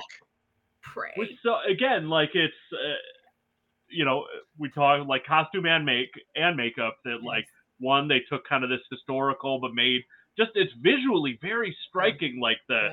the war paint and the Yeah. you know everything and it was really really well done Yeah. um that was a really cool movie and i would have loved to have seen that get some love for at least stuff like this uh so jay i know you called out uh amanda oh, it's not mind hunter that's the show um god why is this anyways Is it like should've Mind done. Thunder or oh it's killing me and now i'm mad at What's myself happening? the name of the, the actress in Prey? the star Oh, of prey yeah. I knew it. La- I knew it last episode. Oh my goodness gracious! Don't you worry. Okay. I'm gonna take care Mid of it right mid thunder. Okay, Mid that's I was like I wasn't just I said making I How up do knew you my forget Thunder that was name? in the name. I knew Thunder was in the name. I just yeah, I'm I, Right. I messed up that last part. So I'm sorry, Amber. Who definitely listens to the podcast. Um, I'm also we need to put some respect on your name as well. Absolutely, Absolutely, absolutely. So yeah, that and then the other one, another snub I'd give, or is that similar to some of these. I would have loved to have seen. I don't even know who is the makeup artist for um, Ti West X, um, because Mia Goth plays several roles in that. One of them is of a very very old lady, and I didn't realize until the credits were going that oh that was Mia Goth. Holy crap! Yeah, she had Uh, dual roles like going on. She had the dual role going on. So that was, Mhm. and it was done really well. It looked really good, and uh, you know, and again, that's a movie that's set and made to look like this like '70s horror. So you know, Mhm.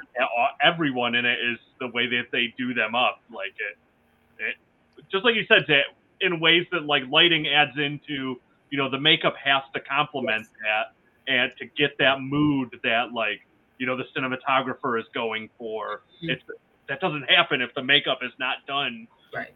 effectively. So Yeah, I think um, my snub would be uh, Crimes of the Future, the oh uh, yeah, David Cronenberg film, uh, because like when I think of makeup too, I think of like uh, you know you know practical effects and prosthetics, like and Yeah. and and that's Cronenberg's you know you know wheelhouse in terms of like Oh, body yes. modification and some body horror, and there's some crazy uh, stuff going on. There's like a a guy who has like.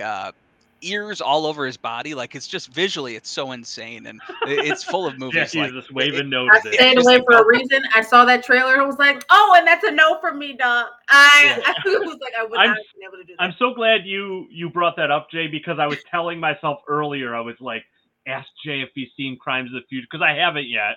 Oh, But I'm so just good. ass- I was just assuming that if from what I heard about it, that it was like classic Cronenberg. I'm like, I bet this is a this is a best makeup snub. It's it's more Cronenberg than he's been. I mean, in terms of what I want from him in the '80s, uh, Cronenberg uh, that he's been Right. in in many years. So it, it was a s- success. For I gotta see and it. It's The prosthetics are, are nuts. So I Of just course. wanted to mention that. awesome, awesome. I believe. Uh, any other thoughts on our nominees, or we still got one whole category to go? no, right. let's let yeah, let's move on to the other. Okay, let's move on. So, sounds are like we all love the whale. Um, there's some good nominees. I love all the the respect that we're giving in both these categories to uh, not just the nominated movies, but some of the other ones and and the people that make this stuff happen. I'm learning so much. Um, all right, and our last nomination, ca- or our last category today Yes. is best production design. So, uh, my understanding again from this, this is basically this is the sets, Yes. all the like the sets, the background, all that. pieces, yeah. Um, you know, everything we've talked about before is kind of the what visually goes on the actors themselves, and this is uh, the stages that they are set upon. Right. Um, the nominees last year, the winner last year was Dune. Um, Patricia Vermette and Suzanne Sipos were the winners for that. Um, which again, I've talked about how much I love Dune um, as a book, and I, I really liked the movie because uh, I'm that kind of nerd, and I thought it was a very striking visually move. Like the sets in it were ridiculous, and now like I've read the book again since watching it, and you know the multiple times, and I like it. It's it just fits in with what was delivered there, so I really like the sets. But man, there were some really good nominees. Uh, last year, it also went against Nightmare Alley. I mean, anytime you're going against Guillermo del Toro, uh, you know his movies are going to be visually beautiful.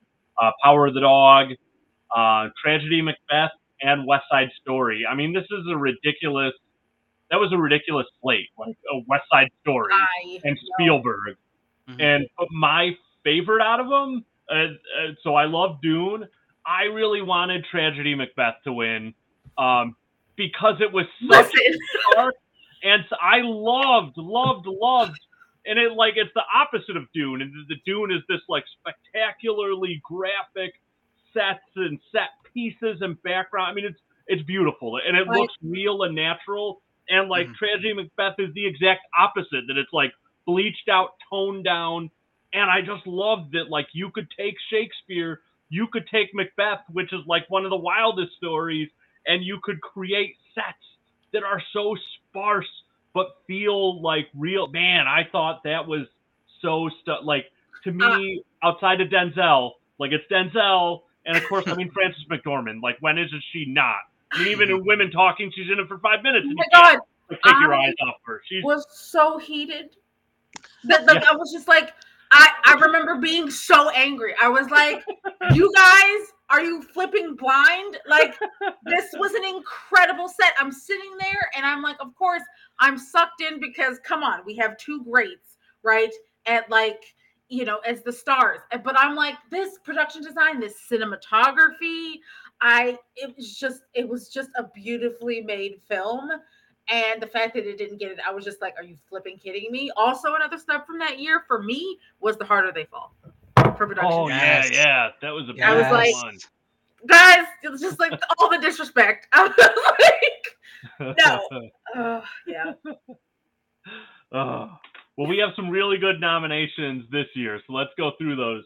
Our uh, nominees this year. We have, uh, again, a lot of these are going to be pretty familiar. Hold on, Yep. let me get to my right list here. Uh, again, starting again, All Quiet on the Western Front. The production designer is Christian Goldbeck, um, who also was art director on The Reader. I think this is another one. Mm. Again, All Quiet on the Western Front was a German film, so a lot of these, uh, the crew from this has a lot of experience in German films.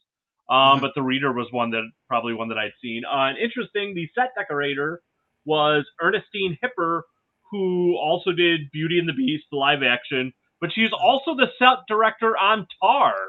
So Hmm. it's kind of funny, like, and that's going to be a reoccurring theme here that we'll find people are involved in like multiple movies. So I don't know if this is like the type of role in a film that like you can do pieces of it and then like be involved in other films because this isn't the only time we're going to come across nominees that have multiple movies kind of out right now or have been. But yeah, I just thought that was interesting that oh, she has she's nominated or she is the set decorator on Mhm. two movies that are you know central to this Academy Awards season. Um, all right, next is uh, this is our first time talking about this movie. I think, other than uh, what Jackie mentioned earlier, Avatar: Way of Water, Mhm. and that's uh, Dylan Cole is the production design. Dylan Cole and Ben Proctor are the production designers, and set decorators Vanessa Cole. Um, Dylan Cole. uh, So it was interesting looking at these guys. A lot of these guys uh, have start as art directors and have like portfolios and stuff online. So I like went down a hole looking at Dylan Cole's website because he's also done. I think what his role in a lot of movies was like matte painter, and so he's one of his early roles was in Return of the King. Um, I love Wow. that. Nice. for, for I freaking love that so much. So he's been involved in a lot of this stuff. Uh, he has a website that has beautiful stuff. Uh, a lot of things that he's worked on. He of course was um, worked in, on art. I don't think he was the production designer. I could be wrong. I should have looked, had this in front of me of the original Avatar. Again, as we know, Cameron brought a lot of the same people back for Avatar too.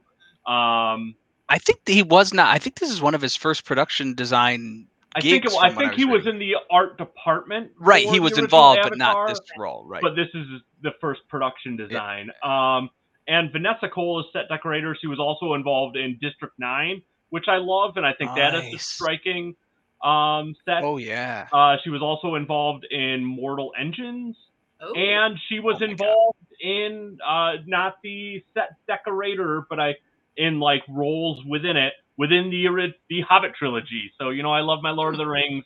Wow. Um, she has a lot of experience there. Okay. Um, next, we have another movie that we have talked about tonight Babylon. The production designer, Florence Martin, and set decorator, Anthony Carlino. Florence Martin um, was also the production designer for Licorice Pizza that was in last year's nomination nominee Yeah. round. And she was the production designer for Blonde, which is no, which is well, it has one nomination this year. So again, Blonde and Babylon. She's too uh, which- She's also new, newer to the, you know, that that position. I th- I think Yeah. she's worked in other, you know, roles. Like you were saying, Like This is, Right, Seems right, like a pretty versatile. People in this, uh, you know, doing this job, they they've kind of done a bunch of stuff. Yep, yeah, I can, when I can say that speaking as someone who used to do production design. Yes. Oh. I will say so. Looking at like the credits of some of these people and some of the uh, people nominated for the other roles, one role that I saw some of these people have earlier in their careers that I'm like, oh, this is cool. I wish I had like started a career doing this. Was a props buyer. Like Oh. I was like, oh, that's so cool. You It's just so much fun. It is so much fun. right.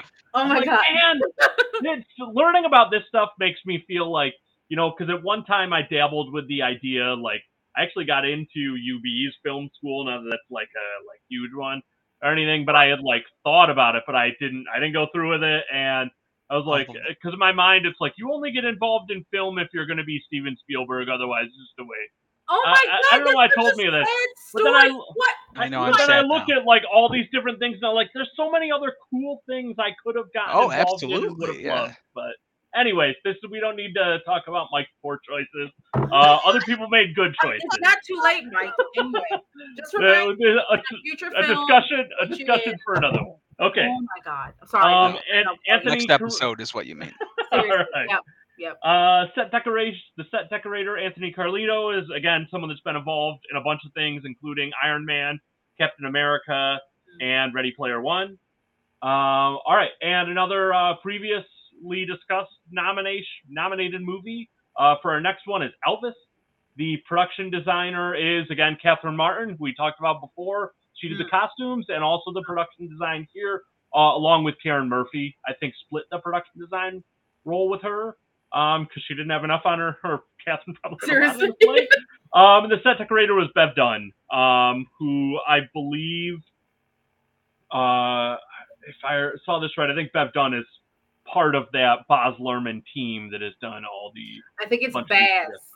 I think you keep Ba- saying what did I say? yes. Baz. It's Baz Luhrmann. what did I say Baz. Boz Bo- oh because I, wa- I probably just wanted to be Brian Bosworth Ba- Oh. yeah I think you're right well somebody correct me It's Baz. Okay, fast. Yeah, you're right. Thanks. I just think of the boss. Thank you. All right, and our last nominee for this category, our last nominee tonight, uh, the Fabelmans. Production designer is Rick Carter, um, who has five Oscar nominations and two wins. And Karen O'Hara is the set decorator. She has three Oscar nominations, one win. It's not a surprise that when you have a movie like The Fabelmans by Steven Spielberg, you've got a list, super veteran, super Right. experienced, super Right. recognized. This is, you know, this we aren't just taking a shot on our uh, our new production designer. It's, it's Spielberg, so he's got he's got the senior staff with him at all times. Um, all right, so your thoughts on these nominations? Again, just to review all them, we have All Quiet on the Western Front, Mhm. Avatar, Babylon, Elvis, Fabelman. So, who did you like? Who do you think will win? Who are your snubs?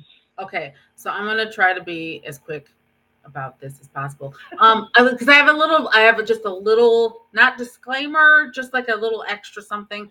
Um, so Ooh, when you're talking about production design, right? Mhm. So we're talking about the art direction of the film. So Yeah. you're not just talking about like the set pieces, you know, like when you think of Sure. like um all quiet on the western front, you're thinking of like the trenches and then all these things, you know, that they Mhm. put together.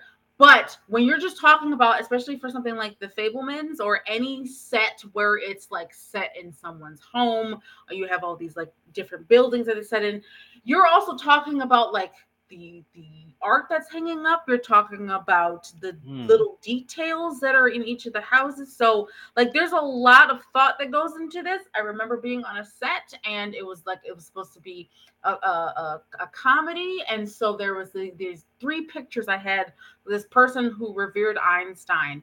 Um, in each in each scene, a picture of that picture of Albert Einstein would get funnier. So as you went on, it's like details like that. You have to be Mm, you have to be really purposeful. Again, everyone who works on a film is a filmmaker. So it's not Yeah. just, you know, the story that an editor or the actors or the director or even the hair and makeup artists, you know, are telling or the cinematographer. It's also whoever does the production design. You're also telling a story with the setting.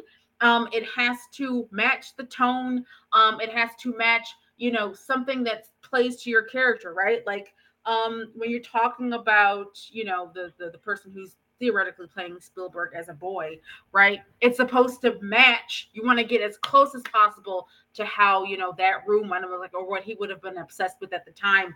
Like all these different things. You're telling the story about the character. So again, there's a lot, a lot of work, um, especially when it's done well. A lot of work that goes into it. Not only just what it should look like you know, like as far as when you put together like concept art for it and everything like that, but you're also now talking about okay, so what is the purpose? What is the tone that we're trying to go for here? What are the details that we really need to get right in order to tell the story Yeah. the way we want it to be told? Um, so like I said, like it's down to like should a pencil go there? Like you, know, what is the artwork this person has in the house, or do they have artwork? Um, Mhm. so yeah. Um, so with all of that being said, um, as, as far as production design, who this is tough because, like, again, keeping that in mind, I'm just thinking, I almost feel like to to give it to Avatar would like be just it, it would be it would seem kind of like an obvious choice. Though Yeah. to me in my head, I've been like, well, I'm looking more for like visual effects. If I'm going to give Yeah, right. anything, it would be visual effects, cinematography, something like that. Um, so for me, and again, I'm like with the Fabelmans, not to not to discredit them at all, um, because Mhm. again, of course, a lot of work goes in that too. Um, Mhm. but it's like you also still have you still have something to kind of fall back on, right? With that, like you're like, okay, Steven Spielberg, what was it like growing up? What were you into? Blah blah blah. Like you already have that. These people are essentially taking taking nothing, like bro, t- making something from nothing, right? And Uh-huh. so Right. I'm like, I don't know if the Fabelmans would be a choice here. So if anything, I don't know. Again, I'm just going back to like my snubs. I'm going back to something like The Woman King. I'm going back to Nope. Yeah. Um, when you're thinking about, especially when you're thinking about details, like there's something that I notice every single time I watch Nope. Um, I don't know what I would choose here. I would probably just by default, again, because there's so much work that goes into this. It's like, oh, quiet on the Western Front. I don't want to give Babylon anything. I can't be subjective about that movie. I just can't. Or objective. um, I'm like, I don't want it to win anything. Like, it is this year's. It is this year's. Um. Oh God. No, I just remember. I forgot that American. What was that? Hustle? movie? Thank you. It's this Yes. year's American Hustle for me. I could not stand American Hustle. Um, I I was like, I don't want it to win anything, and it didn't that year at the Oscars, and I was like, thank God. Um, yeah, yeah. I don't know. I don't know what I would pick from this list because I'm like, it seems like all of these are like cheats. Like, almost. Right, like right, I don't know. I don't know. I feel exactly the same way. I'm I'm not really passionate about one of them specifically. You know, they're all kind of doing their own thing in their own unique ways. Like like you said, avatars. You think more visual effects. Yeah, Um, you know, and then like you said, like Fabelmans is sort of like you know set in the past, but they have you know they basically already have storyboards because they have photos. Like Right. so, yeah. I I don't really. I'm not in love with one of these where I'm rooting for it even per se. yeah. Mike, how what do you think? So I will. I kind of am. Um, and you guys will probably hate me for this, and it's okay. but uh, Voted I am kind of really rooting for Elvis to win this because I think that this is the I think this is the the crux of and why I give that credit to Catherine Martin that this is like what makes a Baz Luhrmann film special is the you know and some of it goes with the costume. We talked about that like Yeah. but it's yes, it's a real person, but like I don't think that like the the fair where he did the trouble song, like it didn't actually look like that. Like Beale Street didn't actually look like that. Yeah. Like yeah, the yeah, yeah. closest thing that might have actually looked like that was Vegas because it's Vegas. Mhm. But it's Right. like it's what he has given us and how the set is.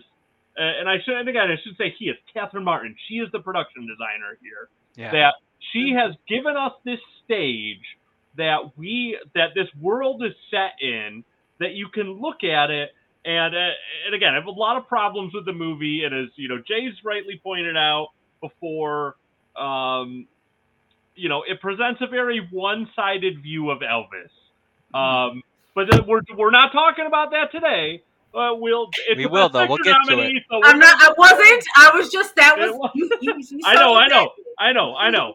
I feel the same way.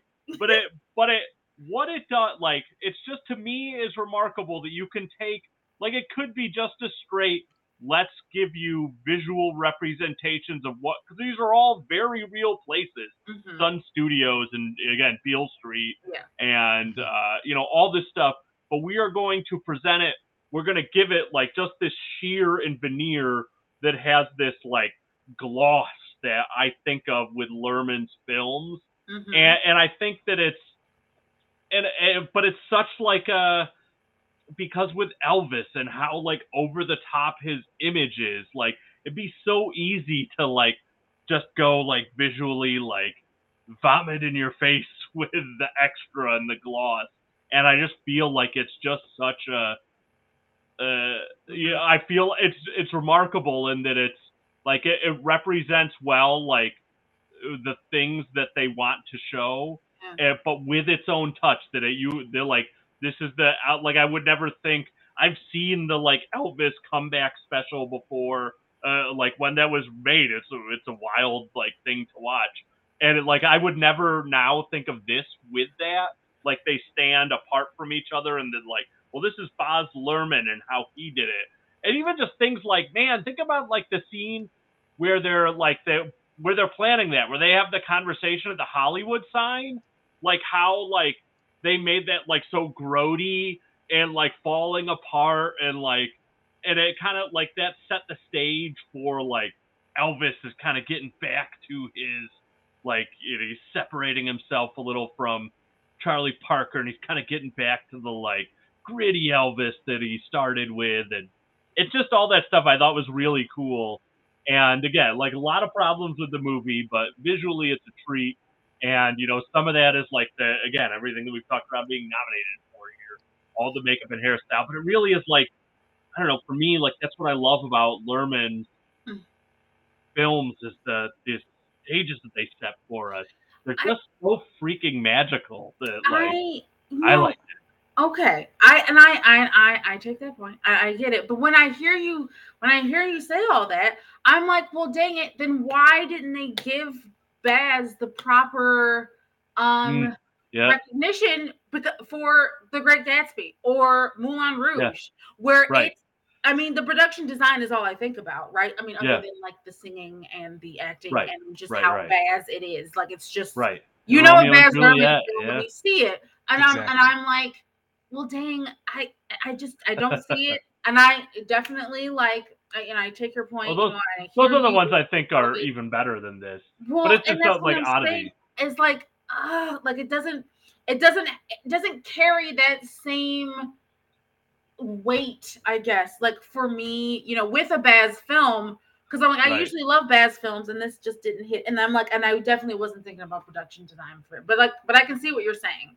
I also just was like, well, by that same logic, I would have hoped for some recognition for that for Great Gatsby or Moulin Rouge. Right, So, right, right. well, it's right. interesting you said because like maybe uh, another positive thing to say is like Mhm. as like you're saying like you know Baz is an an auteur like he Yeah. you see any frame of his film or maybe a few minutes you know it's his film but Oh, yeah. a, a big piece of that is his wife Catherine Martin she's Yeah. doing the you know the production design the Yes, yes. costuming and Right. she Yep. did win the Oscars for Moulin Rouge and Great Gatsby. So it is being recognized and and it, so that's kind of interesting that like these two are kind of working together to create this vision.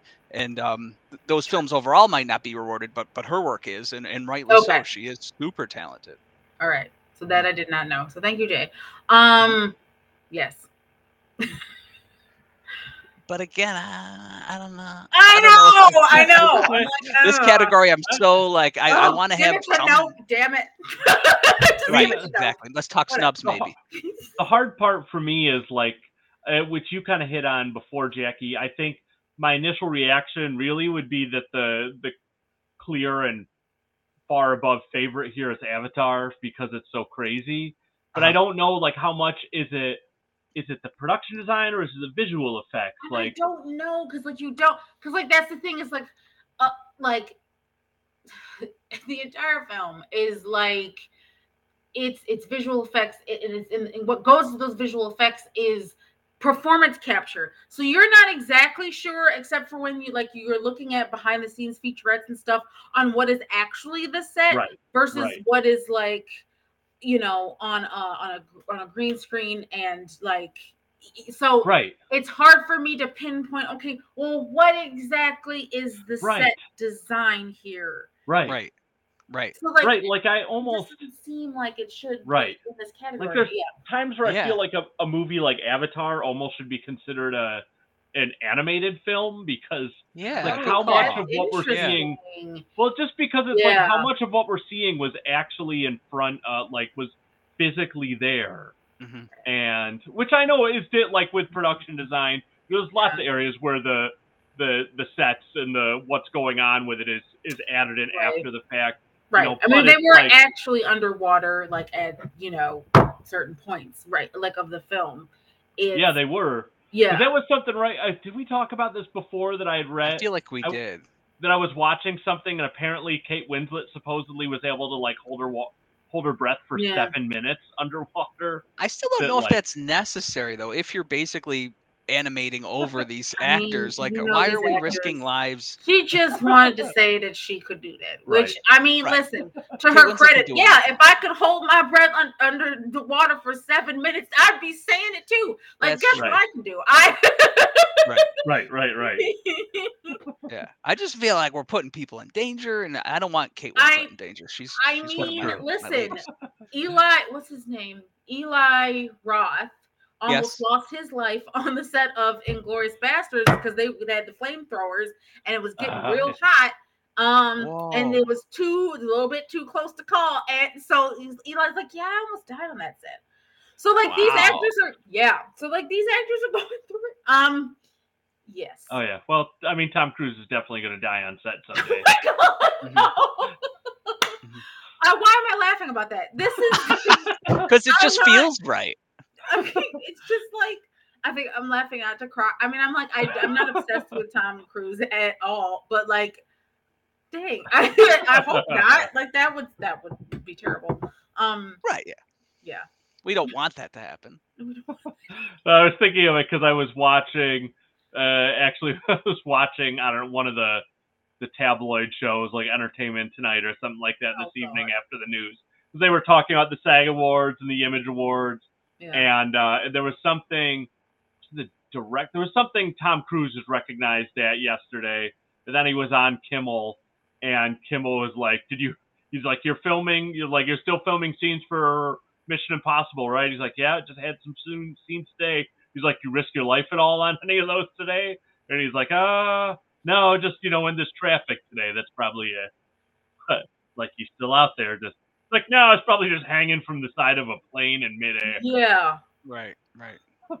As you I had that thought when I was going on vacation, like as we're taking off on the plane, I'm like, Tom Cruise really hung on the wing of one of these kind of things. He's so nuts. like he really did It it. just crazy. He's And a crazy what? man. We all know that. What? God. yeah, this all right. So other snubs. We got other snubs for production design. Um, hold on. I know I wrote one. Oh, I don't know if I already mentioned it. Um, oh, um, Wakanda Forever.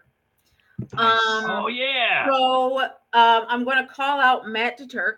Um, so Matt DeTurk actually sent me this thread. It was like a 17. oh yeah.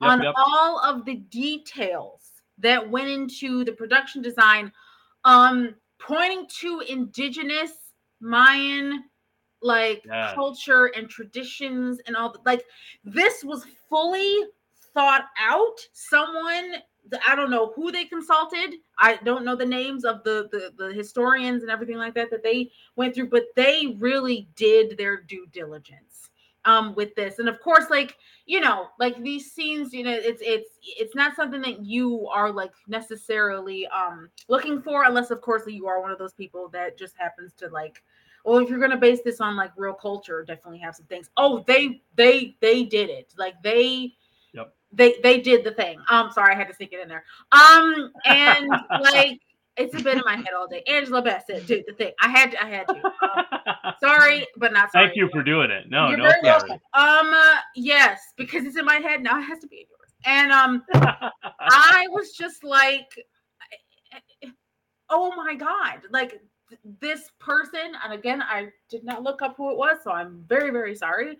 Um, but for the per, these people who did the production design, they absolutely 100% did their due diligence, and I do think that absolutely deserves all of the credit. Um, so again, these uh, what you would think would be an obvious choice Right. um, right. is just is not on the list and and that to me is just i'm like you had it right there it was right, right, right, there. right. like Yeah, Uh, especially gonna- because they're getting the other nominations in the other categories. Right. Right, Yeah, right, it's right. weird. you would think well, we, mm, yeah weird i have some other choice words um but i'm not gonna go over them so Well, yeah I'm gonna give another snub that seems odd missing here because it's nominated for so much other stuff. I'm gonna give it to Everything Everywhere All at Once. yo Oh Um, yeah, good call. let's talk about it though so it's one of the, so it's one of when you talked and I thought about this, Jackie, when you mentioned the like the choices and uh, like the small choices in like what art and stuff. And Yes. that's something that so this goes back to one of our very favorite movies. Uh, and I think is the movie that all multiverse movies have to now be um, found against, and this one held up is Into the Spider Verse. And remember like Into the Spider Verse, in that one, like there's when we first see Miles in his room, there's the poster of Chance the Rapper, but he has like a five, right? And so there's something like that. And there's like there's little details that I remember watching initially. I'm like, oh, it's just because they don't want to get licensing for all these things that's just wrong. But then when you find out about the multiverse, you're like, oh, we aren't actually in his world, and this is a symptom of the multiverse that these different things are there. This is a movie that again with like no budget compared to these No, other things, yeah. and that they mm-hmm. were able to create these unique worlds Yes. some of them that are similar to each other, but that they make choices in Yeah. creating that to be able to help you correctly identify, well, this is a different universe than this. Right. And yes. like and that's something that I think is real as we get more movies that try Mhm. to yeah. fall into this idea of a multiverse, like you have to be able to ground your viewers in understanding where you are.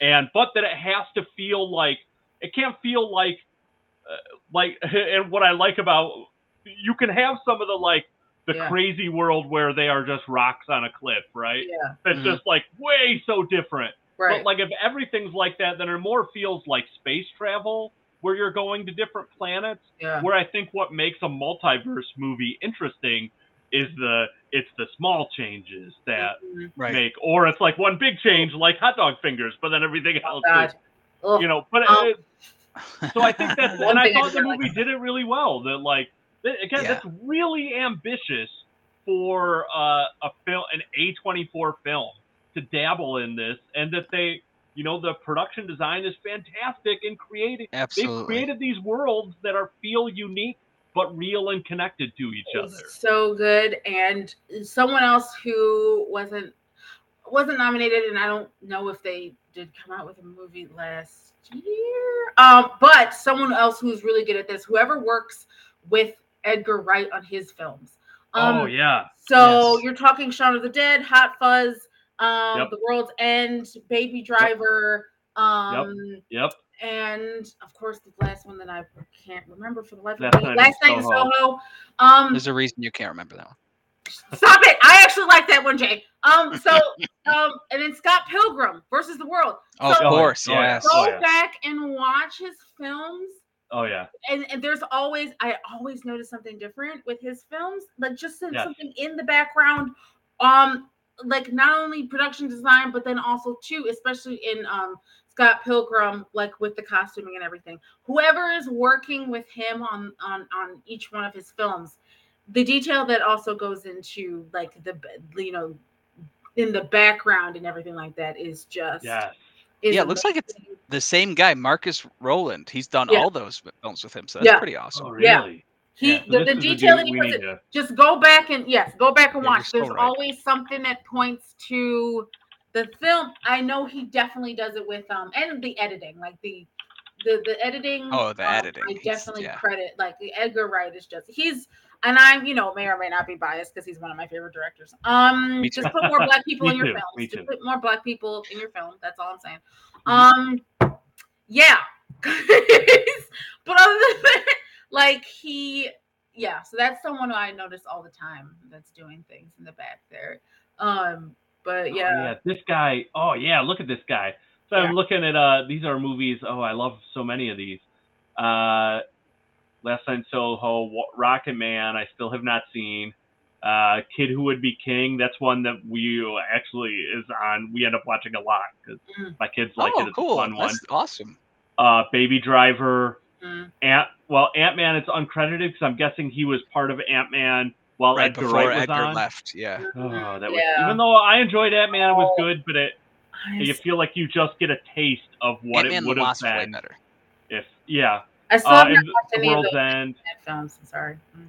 Mm, um uh, As a Attack Marvel Block. connoisseur, listen i've watched every other film. Just to They be are- clear i have never fun. cared for ant-man. I just don't care. Like i i don't I, a friend invited me to go watch the latest one. I was like listen the only reason why i ever go see that film is because of kang. Um because this is yeah, that's reason enough, though.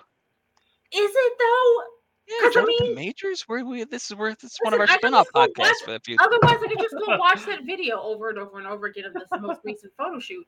Um, or just go watch The Harder They Fall. God. Anyway, Oh, so good, man. um, Yeah. so like, come on, Jay. Um, and so I was like, do I really want to spend money to watch? Yeah, you're a something like that? completist. Well, maybe when it goes to Disney Plus, maybe. Maybe, maybe we'll see. But I like, I just, as a Marvel fan, I've never cared for Ant Man's Mhm. thing. I That's just, fair. I That's just, fair. yeah. Yeah.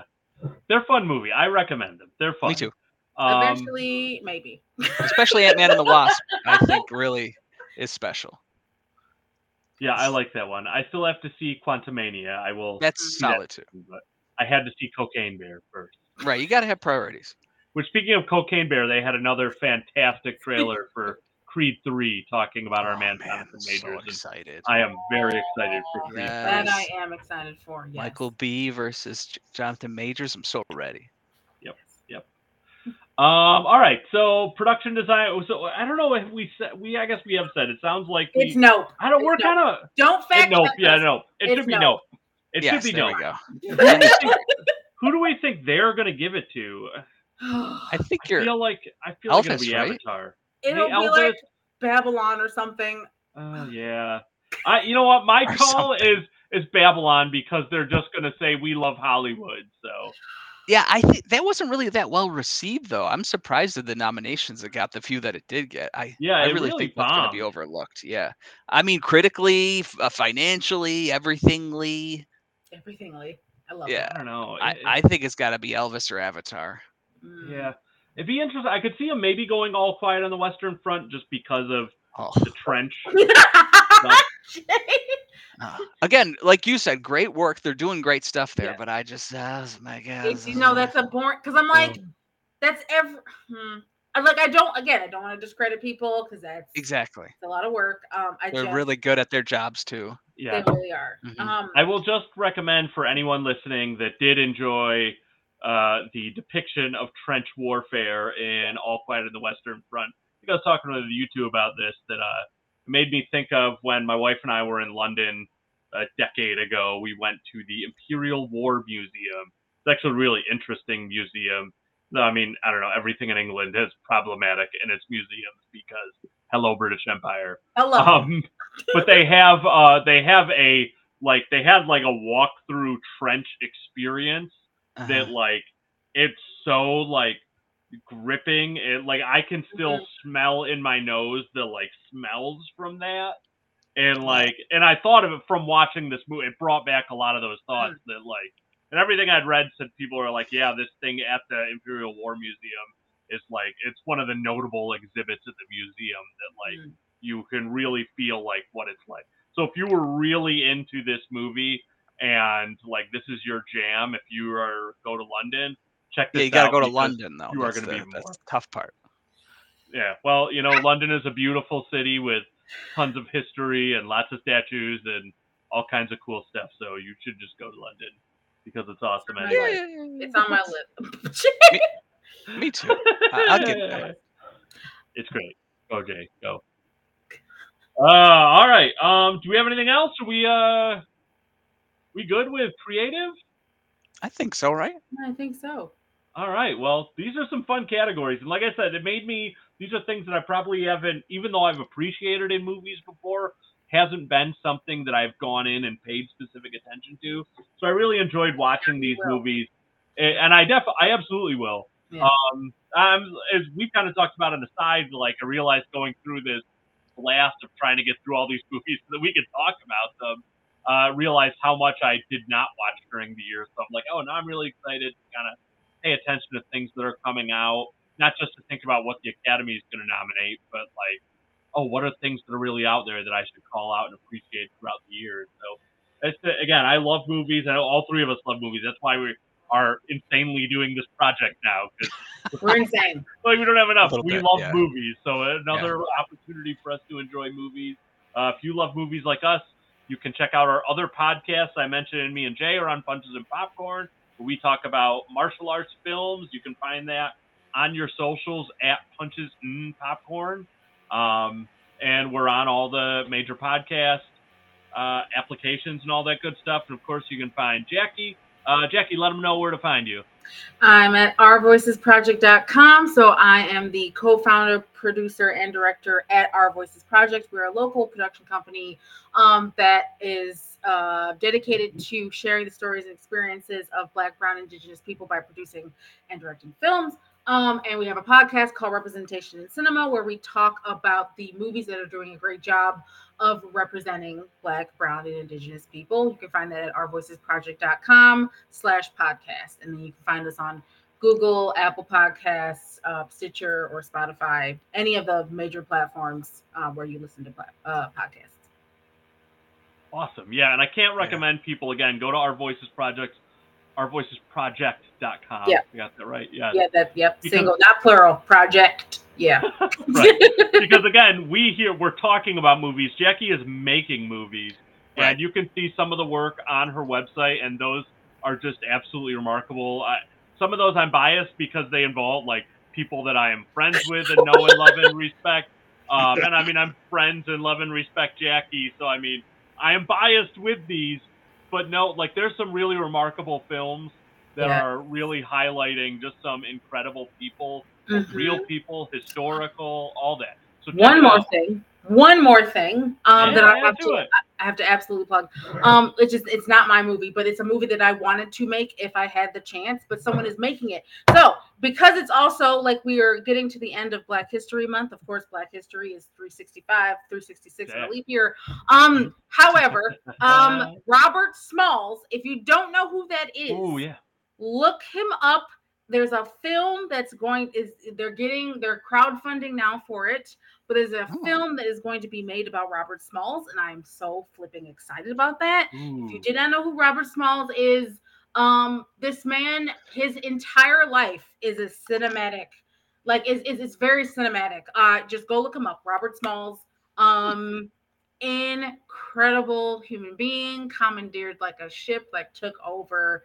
Like it's just like it's it's insane uh, what this man went through. Um, It's and did. Yeah. So there's gonna be a movie made about him, and I'm so so excited. Though, um, no one make a film about Mary Bowser. I got that one. Okay. All right. One, that's the It's one called I Dibs. want to make. Okay. No one Yeah, you take. All right. Today is February 27th in the year of our Lord 2023. Jackie McGriff has called dibs. Yes, This on Mary for Bowser, all legal. Let the record show. the first the record black show. guy. Let's do it. Like Yes, I love it. I love it. Um, as far as the uh, Robert Smalls, yes, Robert Smalls. There's it's crowdfunding. Um, the oh, the name of the director. Oh, hold on. I know it's like. One second. what, what? So what we could do, Jackie, is uh, if there's uh, like a website for it, or like if there's a Kickstarter or anything like that, it's crowdfunding. I can Yeah. drop it in our show notes here. So Yes, please. hopefully, when you're listening to this, this will be in your notes, and uh, I'll make I'll get that from you after this, Jackie, and I'll make sure it gets into the notes for the episode so that we can. Bill Duke is the director. Bill Duke. I love okay. Bill Duke. Oh my Yes! god. That's so cool. I didn't know he was doing that. Yep, he's making it. He's such a good director and actor. He he announced Oh it yes! earlier, this month, Oh, earlier this month. Yeah. Um, Bill Duke. uh, I was like, wait, where earlier do I this know month? that name from? Oh, Predator. Oh, of course, yeah. Yeah. Oh, So yeah. director, actor Actor, Bill yeah. Duke is he just sat down with his creative team. They're crowdfund they're crowdfunding for the film on Legion, I believe is the platform. Um Ooh. We so I have to I'm flipping excited. I cannot. All right, we'll we'll find this. We'll include a link to whatever we can find in the show notes. Isn't So he check- like in his 80s or something? Yeah. Good it's like for him. He He's still is going. 80. Yeah. And he's just uh, joined uh, the Criterion Collection recently with Deep Cover. Awesome movie with Oh, Lawrence yes. Fishburne and Jeff Nice. Goldblum, which I Nice. love. I Nice, freaking nice. love Bill Duke. He's such a great Yeah. director. Yeah. Mhm. All right, So, there you excellent, excellent. We'll check those out. Oh, and also check out uh, Connections. Our Jackie was on that with some of our friends talking about uh, our the best pictures, right, or just everything. Yeah, Oscars. yeah. I, I got to catch up. I'm still in vacation mode. no, it's all it's all good. I had plenty of hot takes as per usual. So Of um, course. Yes, and, and if you listen to that episode, you will find some of the other people that were on that episode will also be on future episodes here with us. So stay tuned. And again, uh, you can find us at Oscar Talk Pod on Twitter. Uh, share your thoughts about uh, any of our hits or misses and any of that good stuff. And, uh, and we'll have more with you soon. So have a good night. Yeah.